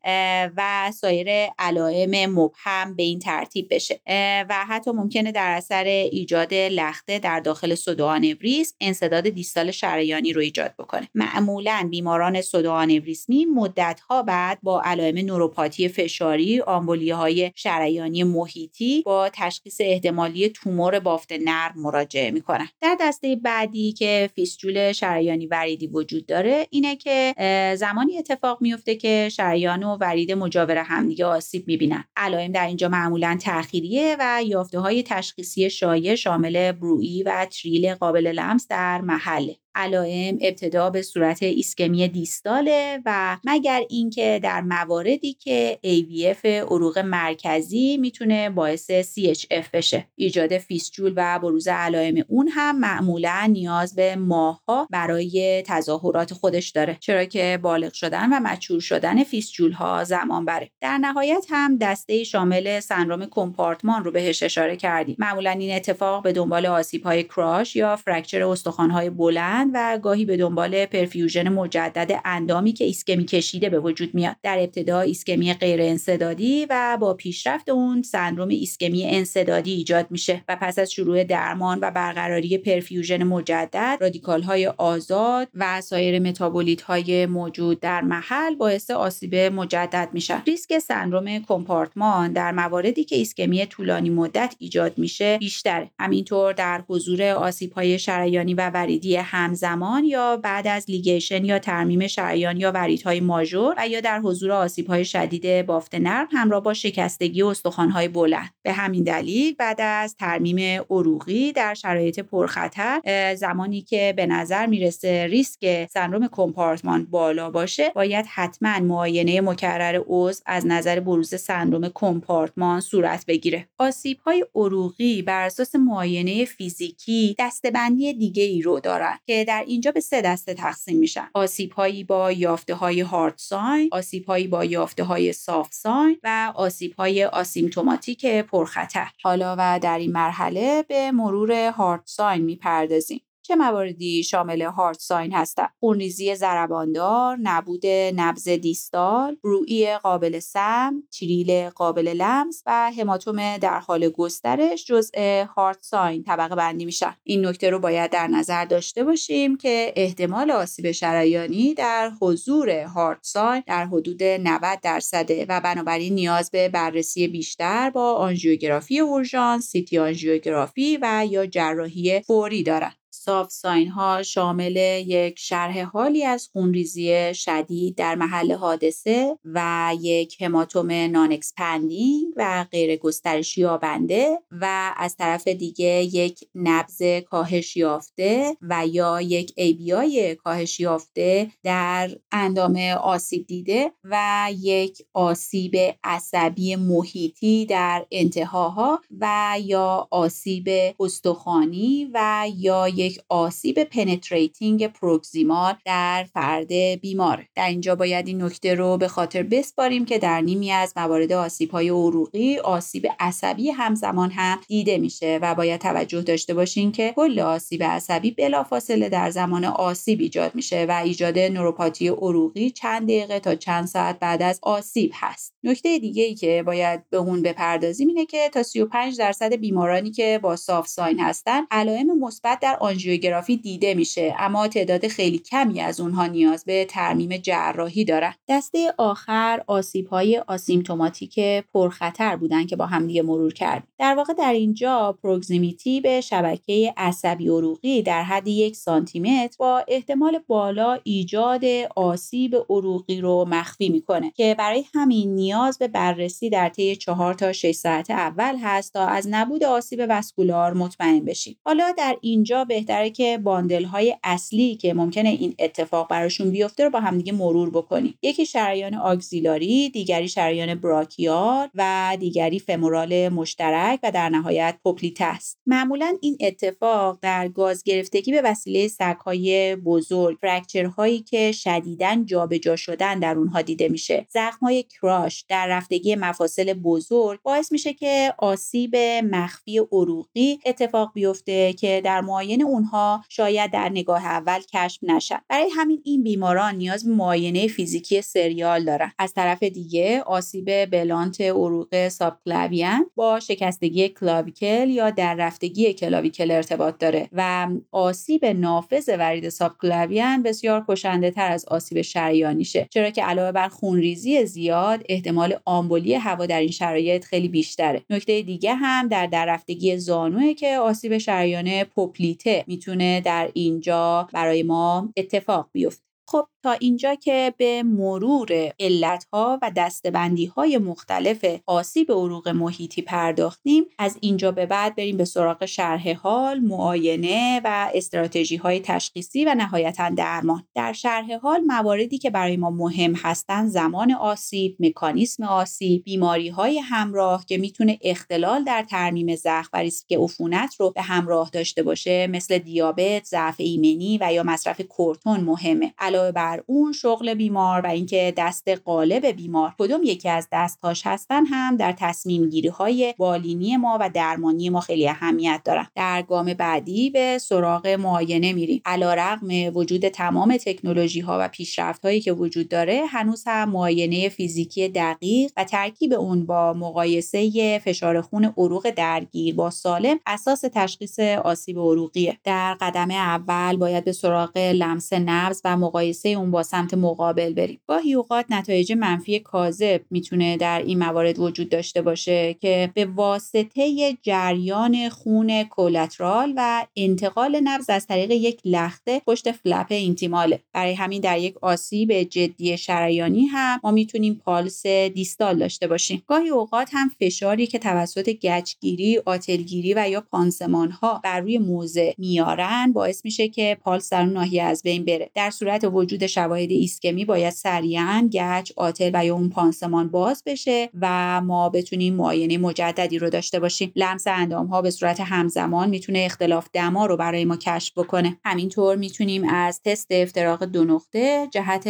بررسی آسیب عصبی حسی و همینطور سم بر روی محل آسیب دیده از نظر برویی و معاینات مکرر از نظر برزرگ شدن تدریجی هماتوم رو در طی 24 ساعت اول جز معاینات خودمون قرار بدیم. با تمام محدودیت هایی که وجود داره اما با این حال شرح حال و معاینه فیزیکی با حساسیت و ویژگی بیش از 90 درصد می‌تونه باعث بشه که ما بیماران رو به طور صحیح تریاج بکنیم. در گام بعدی استراتژی های تشخیصی مثل گرافی برای کشف فرکچر نفوذ به داخل مفصل جسم خارجی و یا تعداد ساچمه ها می‌تونه کمک کننده باشه پالسوکسیمتری در بررسی آسیب عروقی به دنبال تروما تقریبا غیر حساسه. همینطور استفاده از سونوگرافی داپلر می‌تونه به ما در زمینه عدم توانایی لمس نبض در عضو آسیب دیده کمک بکنه و در واقع ما اون رو تایید بکنیم. در اینجا index ی به نام arterial pressure index مطرح میشه که در واقع با اختصار API ما اون رو می‌شناسیم. در واقع API نسبت فشار خون در اندام آسیب دیده به اندام سالم هست که عدد زیر 9 دهم نیاز به بررسی بیشتری داره. البته در اینجا به جای استتوسکوپ در گرفتن فشار خون از داپلر در دیستال و انتهای اندام استفاده میشه. در صورتی که API بین 9 دهم تا 99 صدم باشن باید بیمار بین 12 تا 24 ساعت تحت نظر قرار بگیره و معاینه مکرر بشه و API های مکرر ازش دریافت بشه. اما در برابر اون اگر بیمار API نرمال یعنی بالای 99 درصد داشته باشه و معاینه فیزیکی نرمال باشه بیمار قابل ترخیصه. API هم مانند سایر معاینات بالینی داره یک سری محدودیت هایی مثلا زمانی که هر دو اندام آسیب دیده باشن و یا زمانی که آسیب بافت نرم مانع از بستن کاف فشار خون بشه بنابراین ما نمی‌تونیم این نسبت رو به دست بیاریم. مدالیته دیگه ای که می‌تونه به ما کمک بکنه سیتی آنژیوگرافی و آنژیوگرافی. هرچند که سیتی آنژیو امروزه جایگزین آنژیوگرافی شده اما هر کدومشون ضعفها و معایبی دارن که بسته به شرایط می‌تونیم ما اونها رو انتخاب بکنیم. ضعف سیتی آنژیو شامل عدم تشخیص آسیب وریدی با توجه به فاز کنتراست و artifact ناشی از گلوله های فلزی و وسایل ارتوپدیه. از طرف دیگه مزیت سیتی آنژیو در برابر آنژیوگرافی با کتتر غیر تهاجمی بودنش در دسترس بودنش ارزان بودنش و اطلاعاتی که در خصوص سایر آسیب های همراه به ما میده هست. به همین دلیل در حال حاضر سیتی آنژیو به عنوان مدالیته تشخیصی انتخابی در اورژانس جایگزین آنژیوگرافی شده و حتی در بیمارانی که نیاز به مداخله آنژیوگرافیک هستند جهت تایید تشخیص سیتی آنژیو انجام میشه. حالا و بعد از بررسی قسمت شرح حال معاینه استراتژی های تشخیصی و مدالیته های مختلفی که ما می‌تونیم برای بیمار به کار بگیریم به سراغ درمان بریم. درمان اولیه شامل حفظ ABC و جلوگیری از خونریزی فعال با فشار مستقیم بر روی موضع است. نکته ای که باید بهش توجه بکنیم این که کلمپ کردن عروق خونریزی دهنده به صورت blind توصیه نمیشه به واسطه اینکه احتمال آسیب اعصاب مجاورش وجود داره. اما در صورتی که توانایی و امکان کلمپ دقیق عروق با خونریزی واضح رو داریم این کار توصیه میشه. استفاده از تورنیکه تا 6 ساعت موثر و سیفه و اگه خونریزی با فشار مستقیم کنترل نمیشه می‌تونیم از تورنیکه استفاده بکنیم و تورنیکه رو تا زمان کنترل قطعی خونریزی در محل نگه داریم. نکته دیگه ای که باید بهش بپردازیم اینه که گاهی اوقات خونریزی غیر قابل کنترله و بیمار در واحد اورژانس حضور داره. در این حالت استفاده و وارد کردن کتتر فولی و باد کردن اون با استفاده از آب استریل در موضع می‌تونه کمک کننده باشه. نکته دیگه ای که باید بهش توجه بکنیم اینه که گرفتن آیوی از سمت آسیب دیده نباید انجام بشه و با احیای ناکافی و افزایش فشار کمپارتمان به دلیل extravasation می‌تونه در واقع باعث بدتر شدن شرایط بیمار بشه. چک سریال هموگلوبین و cross و blood group رو هم با توجه به احتمال نیاز به transfusion فوری باید مد نظر قرار بدیم. در آسیب هایی که شریانی هستند و ما دسترسی برای قطع خونریزی با فشار مستقیم رو نداریم. فشار خون هدف فشار خون سیستولیک 90 هست. باید توجه داشته باشیم که مایع درمانی شدید در واحد اورژانس می‌تونه باعث hypervolemia داخل عروقی گذرا و افزایش میزان خونریزی بشه. برای همین باید مانیتورینگ دقیق علائم حیاتی و کنترل حجم دقیق مایع درمانی برای بیمار لحاظ بشه. در مراکزی که امکان ترمیم عروقی وجود نداره انتقال به مرکز تروما با امکان ترمیم عروق باید مد نظر باشه. در مواردی که انتقال بیمار ساعت ها طول می‌کشه سرد کردن اندام با کمپرس یخ باعث افزایش مدت زمان بقای بافت میشه. باید دقت بکنیم که اندام در تماس مستقیم با یخ نباشه و برای این موارد اندام در حوله پیچانده میشه و سپس قطعه هایی از یخ که در داخل پلاستیک قرار دارن رو در اطراف اندام قرار میدیم. توجه داشته باشین که تماس مستقیم اندام با یخ می‌تونه باعث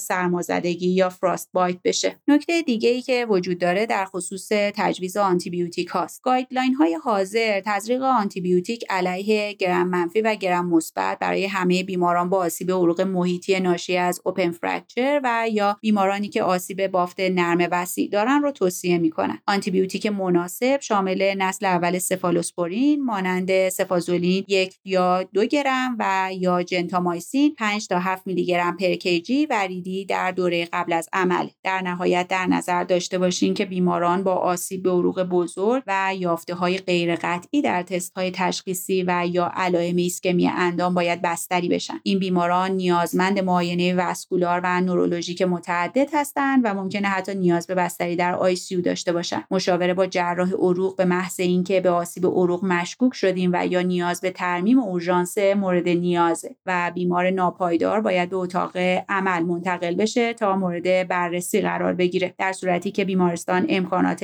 اعمال عروق و یا بررسی کامل رو نداشته باشه بیمار باید به مرکز تروما انتقال پیدا بکنه. ممنون از توجه شما و با آرزوی موفقیت.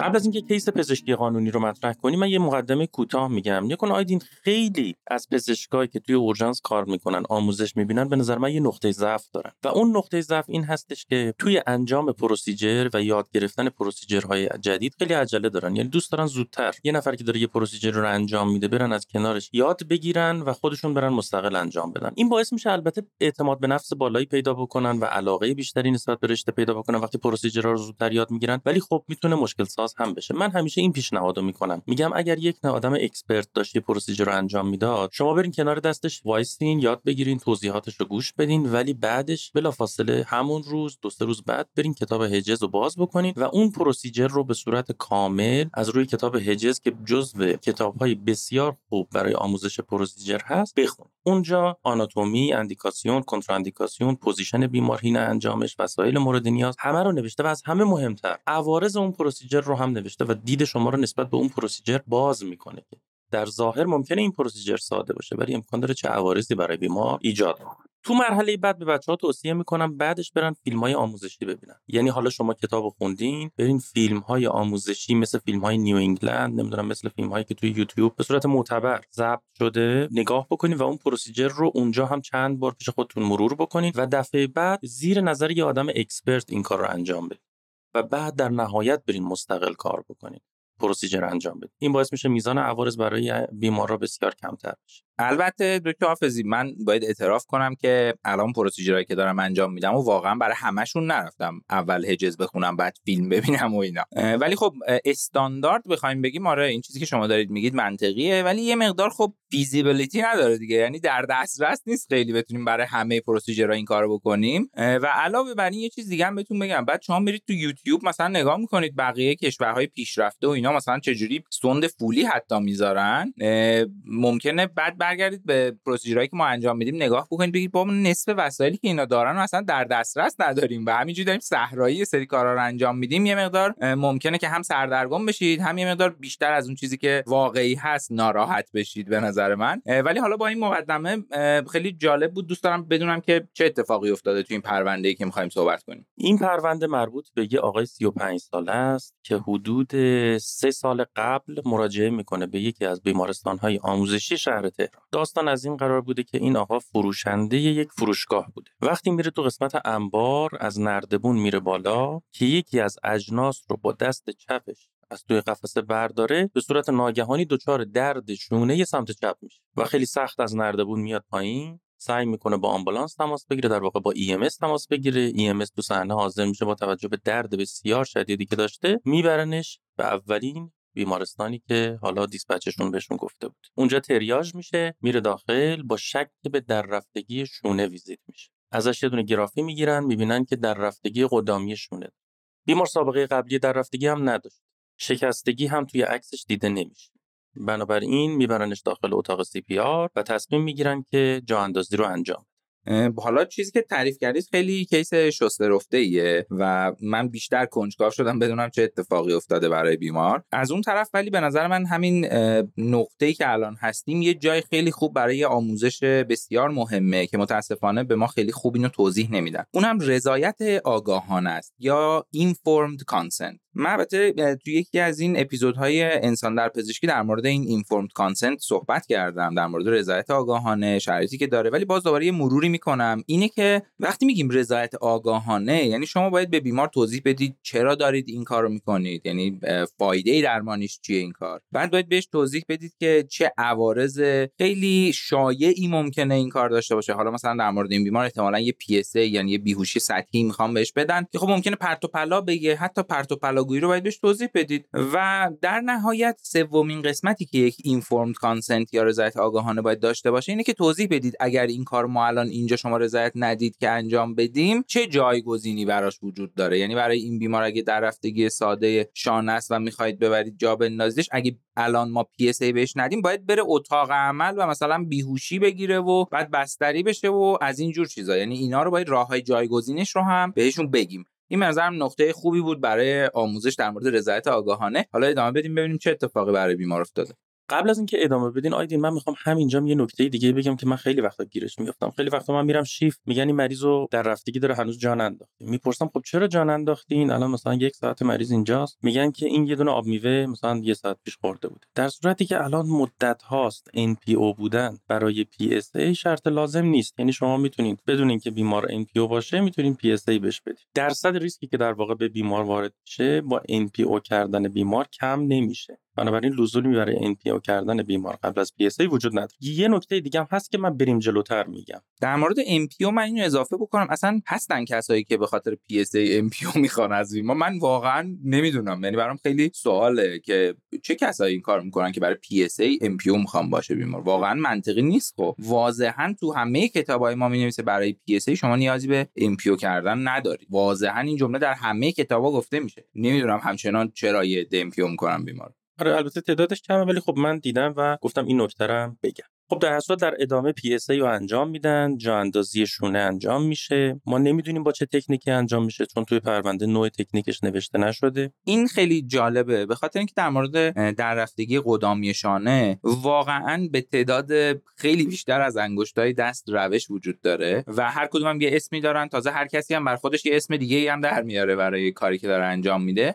و به نظر من مهمه. به خاطر اینکه روش هایی وجود دارن که عملا توی کتاب اصلا اینجوری میگه مال دوران دقیانوسه مثلا یعنی خیلی قدیمیه و چون پاشونو می‌ذارن توی در واقع زیر بغل بیمار رو می‌کشن و اینا که خب اینا عوارض بسیار بسیار بالایی دارن. یعنی وقتی شما روشتون رو می‌نویسید در مورد عوارضی که دارید برای بیمار هم ممکنه ایجاد بکنید یه توضیحی دارید می‌دید. بنابراین این باعث میشه به نظر من نوشتن این که به چه روشی داریم اینو جا میندازیم مهمه. من همیشه می‌نویسم مثلا به روش میلچ یا به روش سیف جا اندازی کردم که خب اینا خیلی عوارض بسیار بسیار پایینی دارن؟ تازه من اینو دوست دارم توضیح بدم به دوستان که راحت تر هم هستن. یعنی اصلا زور زیادی نباید تو این روش ها بزنید. حالا شاید در موردش بعدا صحبت کردیم دکتر حافظی. ولی اینکه روش رو نمی‌دونید به نظر من خیلی بده دیگه. یعنی بهتره که بنویسیم حتما بله این یه نقطه ضعف بود. چون تکنیک توی پرونده نوشته نشد بود. بیمار میفرستن بعد از جا اندازی برای گرافی بعد از اینکه بیدار میشه. توی گرافی جا اندازی موفقیت آمیز انجام شده بود شکستگی نداشت و مشکلی وجود نداشت. قبل از اینکه بیمار بخواد از اورژانس مرخص بشه شکایت داشته از اینکه از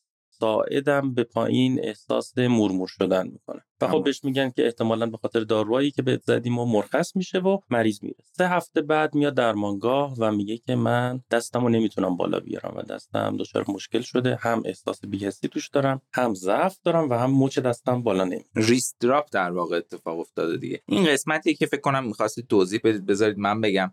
ما خیلی از اوقات واقعیتش اینه که معاینه نوروواسکولار رو توی جا اندازی ها مخصوصا تو جا اندازی های ساده مثل جا اندازی شانه و اینا ممکنه که بگیم خب این خیلی اهمیتی نداره چقدر ممکنه آرزو داشته باشه اینا.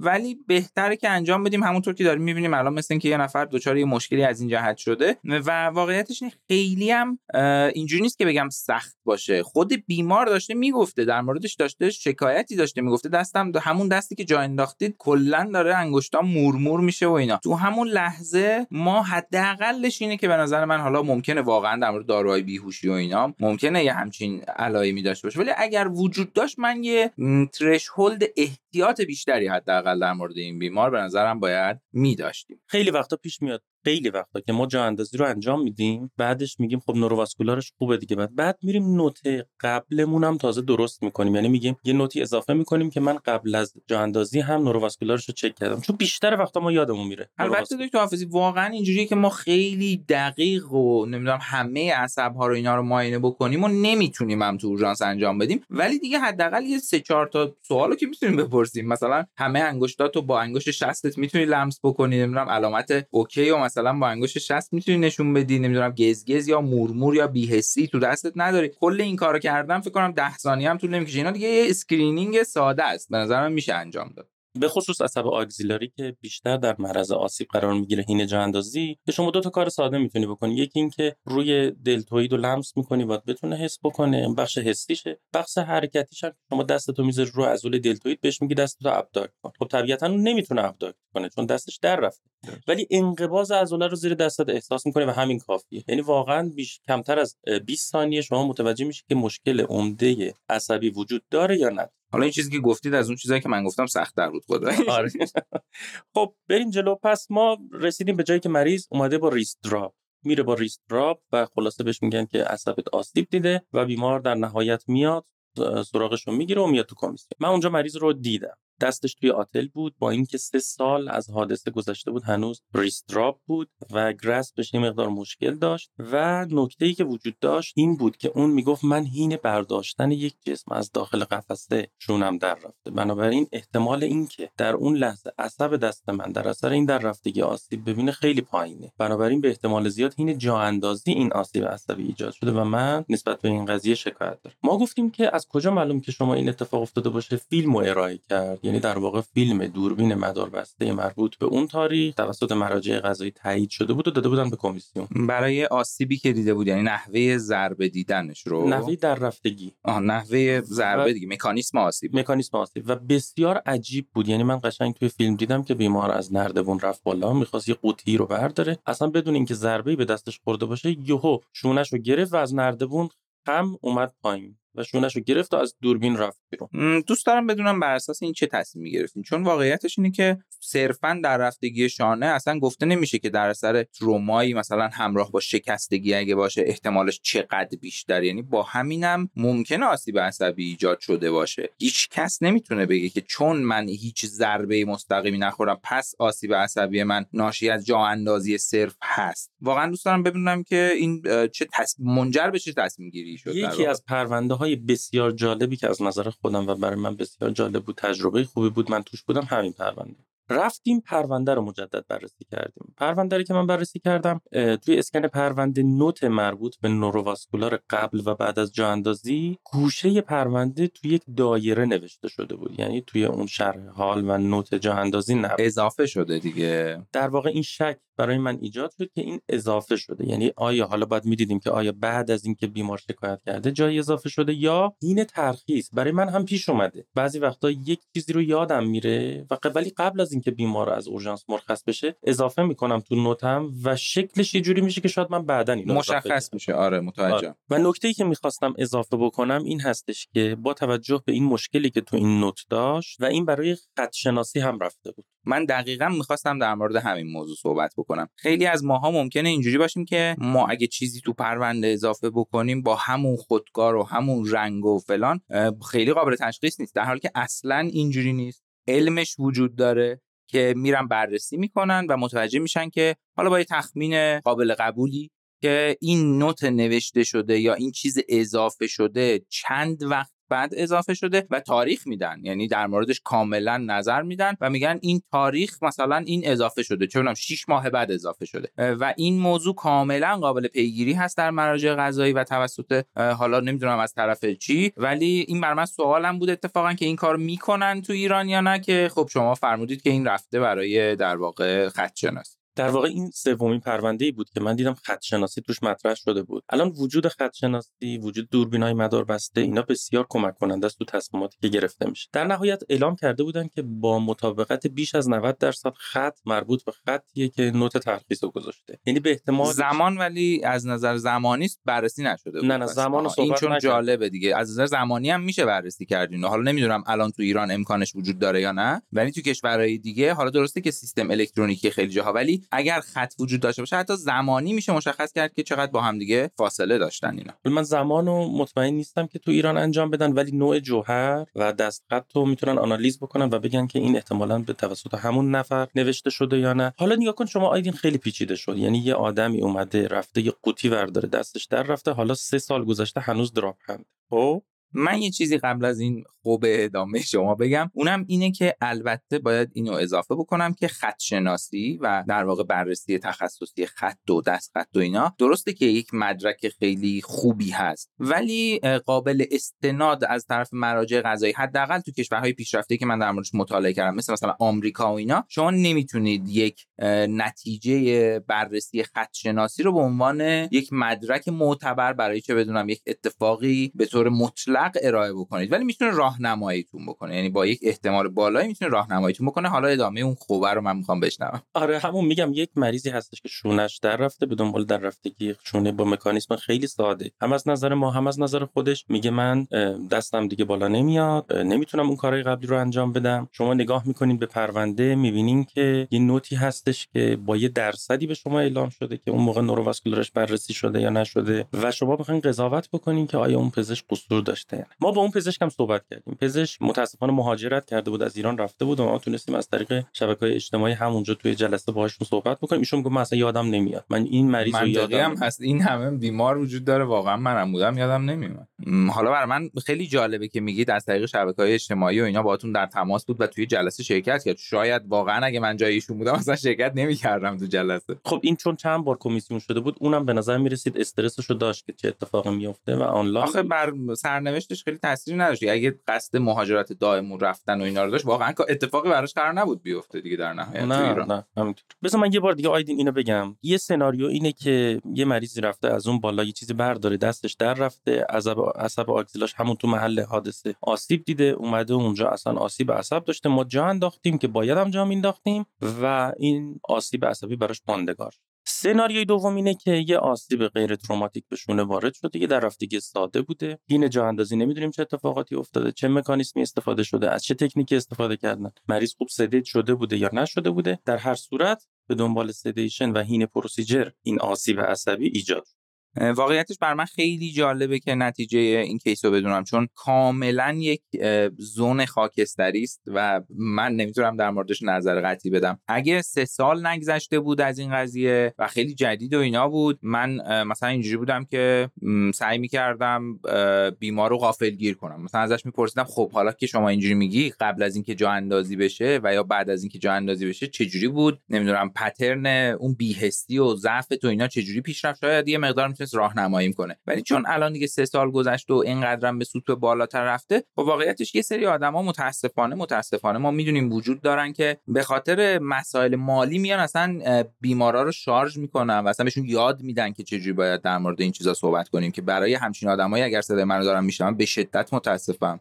از اون طرف هم خود بیمارم البته می‌تونست بره یاد بگیره. اگر داشت دروغ می‌گفت. ولی خب یه چیز دیگه هم وجود داره اینه که واقعا از نظر اخلاقی هم من در معذوریتم. خب چجوری می‌تونم واقعا تصمیم بگیرم؟ برای منم سوال شد. خیلی جلسه جالبی بود. اونجا ما سومین جلسه بود. در واقع یه کمیسیون هفت نفره بود. دو نفر پزشکی قانونی بودن دو نفر متخصص اورژانس بودن و سه نفر ارتوپد. یکی از استادایی که به عنوان ارتوپد اونجا حاضر بود از استادای بسیار برجسته دانشگاه شهید بهشتی بودن. ایشون فوق تخصص شانه بودن و اونجا توضیحاتشون برای منم خیلی جالب بود. اول یه نکته بگم آیدین همونجور که تو گفتی تعداد تکنیک های جا اندازی شانه بسیار بسیار زیاد. شما فکر کنین وقتی از من پرسیدیشون که شما به عنوان متخصص اورژانس معمولا شونه ها رو چجوری جا میندازیم. من گفتم استاد اول ما PSA میدیم. گفت یعنی چی میدین گفتم PSA من توضیح دادم که PSA آره خب چون ما رشته جدیدی هستیم ممکن اصلا آشنایی با اینو نداشته باشم و بعد گفتم که خیلی از دوستان من adduction و external rotation یا همون تکنیک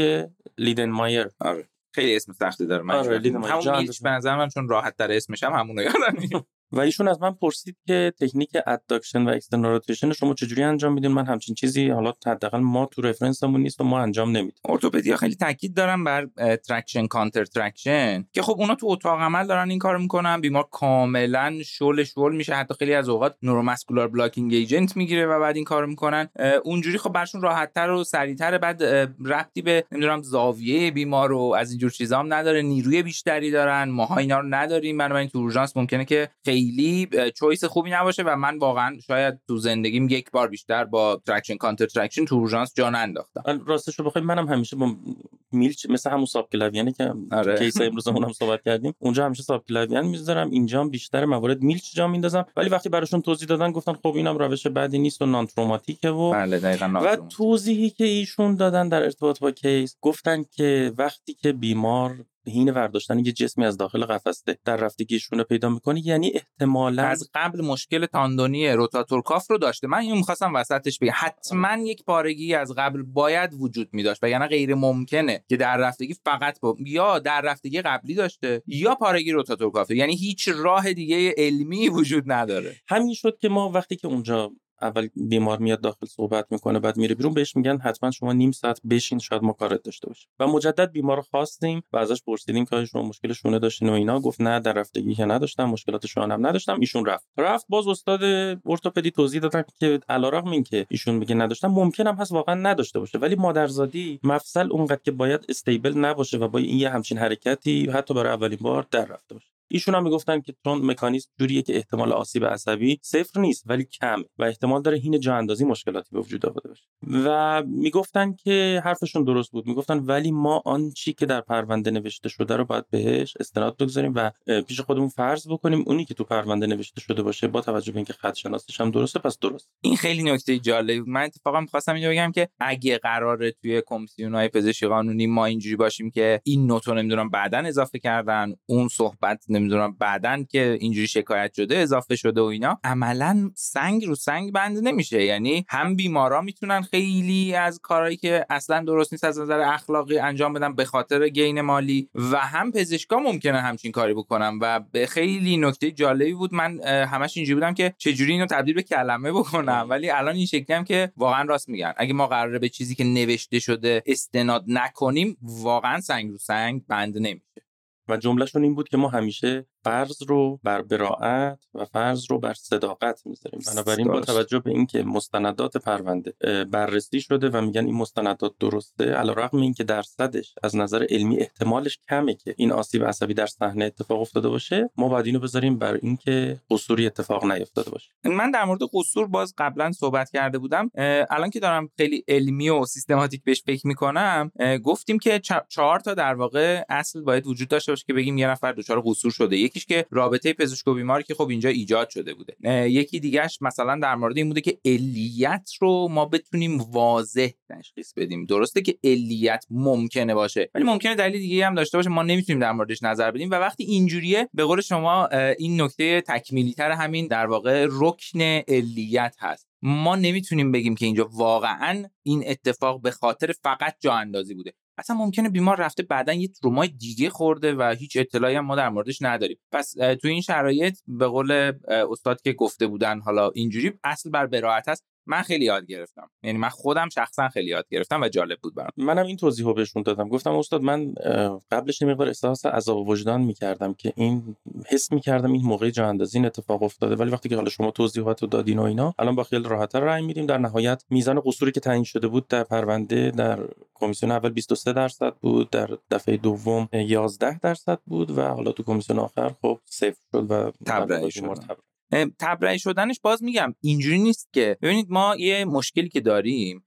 با توجه به این جو ضد پزشکی و اینایی هم که توی جامعه ایجاد شده فکر می‌کنن که وقتی یه پزشکی تبرئه میشه یعنی ما میگیم هیچ احتمالی برای هیچ مشکلی وجود نداره. هرچند من خودم خیلی نقدها بر همین در واقع رأی های پزشکی قانونی تا حالا داشتم توی اپیزودهای مختلف. ولی معنی تبرئه الان دقیقا این صحبت هست که ما نمی‌تونیم اصلا نه تنها ما بلکه هیچ کس دیگه ای نمی‌تونه بگه که در زمینه کاری که اونا کرده بودن این اتفاق افتاده. بنابراین نمی‌تونیم من براش قصور بزنیم. چون نمی‌تونیم بگیم ولی اگر شفاف باشه خب می‌تونیم. خیلی از اوقات متاسفانه جامعه این نگاه رو داره که اون تبرئه یعنی اینکه نه ما داریم میگیم که پزشکی هیچ کاری نکرده. ما همین صحبتی که داشتیم گفتیم گفتیم مثلا شما نحوه جا اندازی رو ننوشتید. خب این درست نیست باید می نوشتید نورواسکولار نباید یه شکلی تو پرونده اضافه می‌شد که ما فکر بکنیم بعدا اضافهش کردید. ولی در مجموع همه اینا با وجود اینکه یه سری اشکالات هستن علیت رو اثبات نمی‌کنن. و وقتی علیت اثبات نشه واقعا من هم الان خیلی با به قول شما با عذاب وجدان کمتر دارم میگم که منطقیه که تبرئه بشه و تبرئه معنیش این نیستش که اشکالاتی در کار وجود نداشته. حتما وجود داشته ولی اون اشکالات باعث مشکل بیمار ما ممکنه نشده باشن به خاطر همینی که معمولا تو حکما می نویسن قصوری احراز نشد. یعنی ما نتونستیم قصوری رو تعیین بکنیم. در نهایت اینکه پرونده خب قصوری براش مشخص نشد و اما بریم سراغ take home message های این دفعه. نکته اولی که من می‌خوام بگم این هستش که این انجام procedure consent رو فراموش نکنیم به خصوص در ارتباط با procedure هایی که emergent نیست.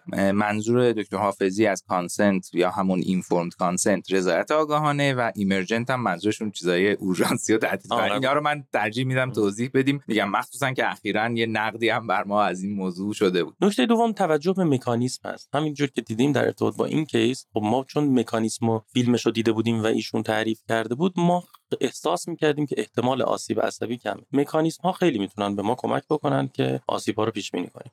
در مورد مکانیسم ها اصلا خیلی از اوقات ما بر اساس مکانیسم آسیب توی تروما می‌تونیم تشخیص بدیم که نوع شکستگی بیمار حدس بزنیم حتی. شکستگی بیمار و اینا چه شکلی می‌تونه باشه؟ و جالبتر از اون این که توی کتاب های ارتوپدی خیلی زیاد روی مکانیسم آسیب صحبت میشه و نحوه چرخش و نمی‌دونم زاویه برخورد و اینا رو خیلی بیشتر صحبت می‌کنن ما کمتر به اینا دقت می‌کنیم متاسفانه ولی خیلی اهمیت بالایی داره در پیش بینی حداقل اینکه چه اتفاقی بر بیمار افتاده.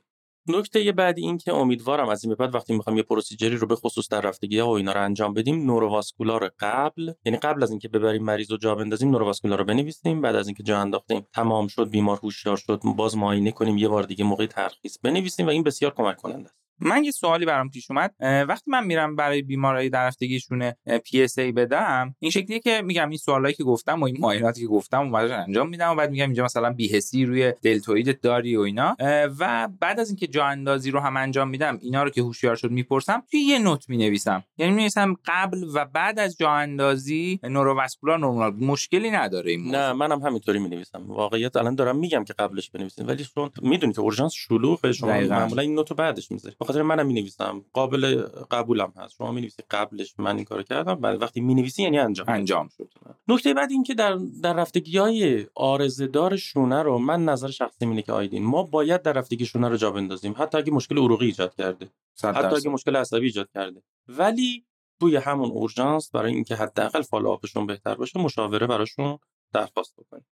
من بیشتر ترجیح هم می‌دونید دیگه flow ی اورژانس برای من خیلی مهمه. بیشتر ترجیح هم اینه که در طول 48 تا 72 ساعت آینده به شکل سرپایی یه ارتوپد ببینه. من مثلا در هفتگی های شونه رو مخصوصا اگه اولین بار باشه اولین بار باشه حتما ارجاع ارتوپدیش میدم. اونی که دیگه 20 بار در رفته رو شاید ارجاع ندم ولی اونی که اولین بارش باشه رو حتما ارجاع ارتوپدیش در عرض 4 5 روز آینده میدم. و به نظرم آره این موضوع مهمه که ما ارجاع صحیح داشته باشیم. حالا مشاوره در اورژانس بدیم واقعا میمونن و بعد هیچ کاری در نهایت میان مرخصش می‌کنن. ولی در عرض دو سه روز آینده اگر مراجعه سرپایی داشته باشه هیچ مشکل ایجاد نمیشه. علاوه بر اون به نظر من نکته بعدی که باید بگیم این علائم هشدار است. یعنی اگر ما واقعا به بیمار درست حسابی هم توضیح بدیم که اگر این اتفاقات افتاد هر چه سریعتر بیا اورژانس دوباره معاینه بشی هرچند میگم ما شاید نتونیم جلوی این آسیب رو در نهایت بگیریم. چون می‌دونید آسیب عصبی خب چیکار می‌خوایم براش بکنیم؟ الان همین بیمار مثلا اون لحظه هم اگر ما میفهمیدیم باید می‌رفتیم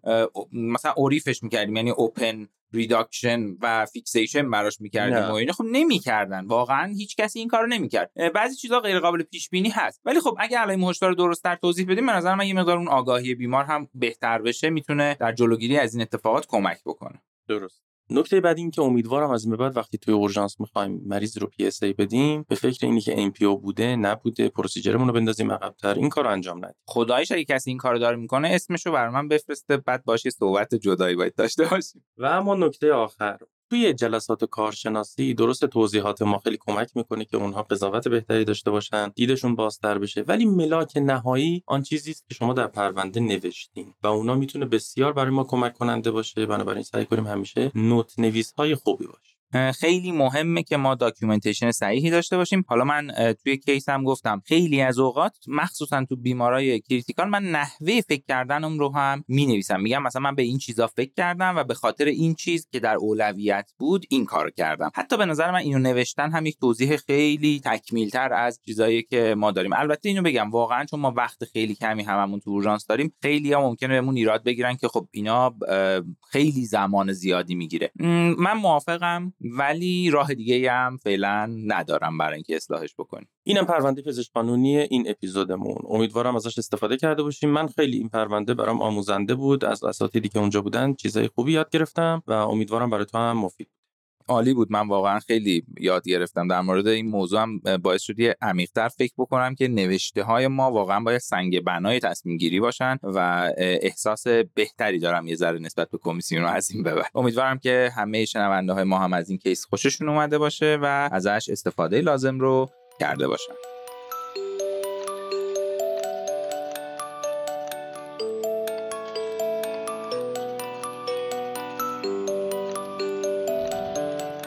خب اینجا بازم می‌رسیم به آخر این اپیزود تریاش از اینکه تا اینجا ما رو گوش دادین خوشحالی مزوق زده و امیدواریم تا اپیزود بعدی که اول بهمن ماه منتشر میشه تنتون نیازمند طبیبان طب اورژانس نباشه.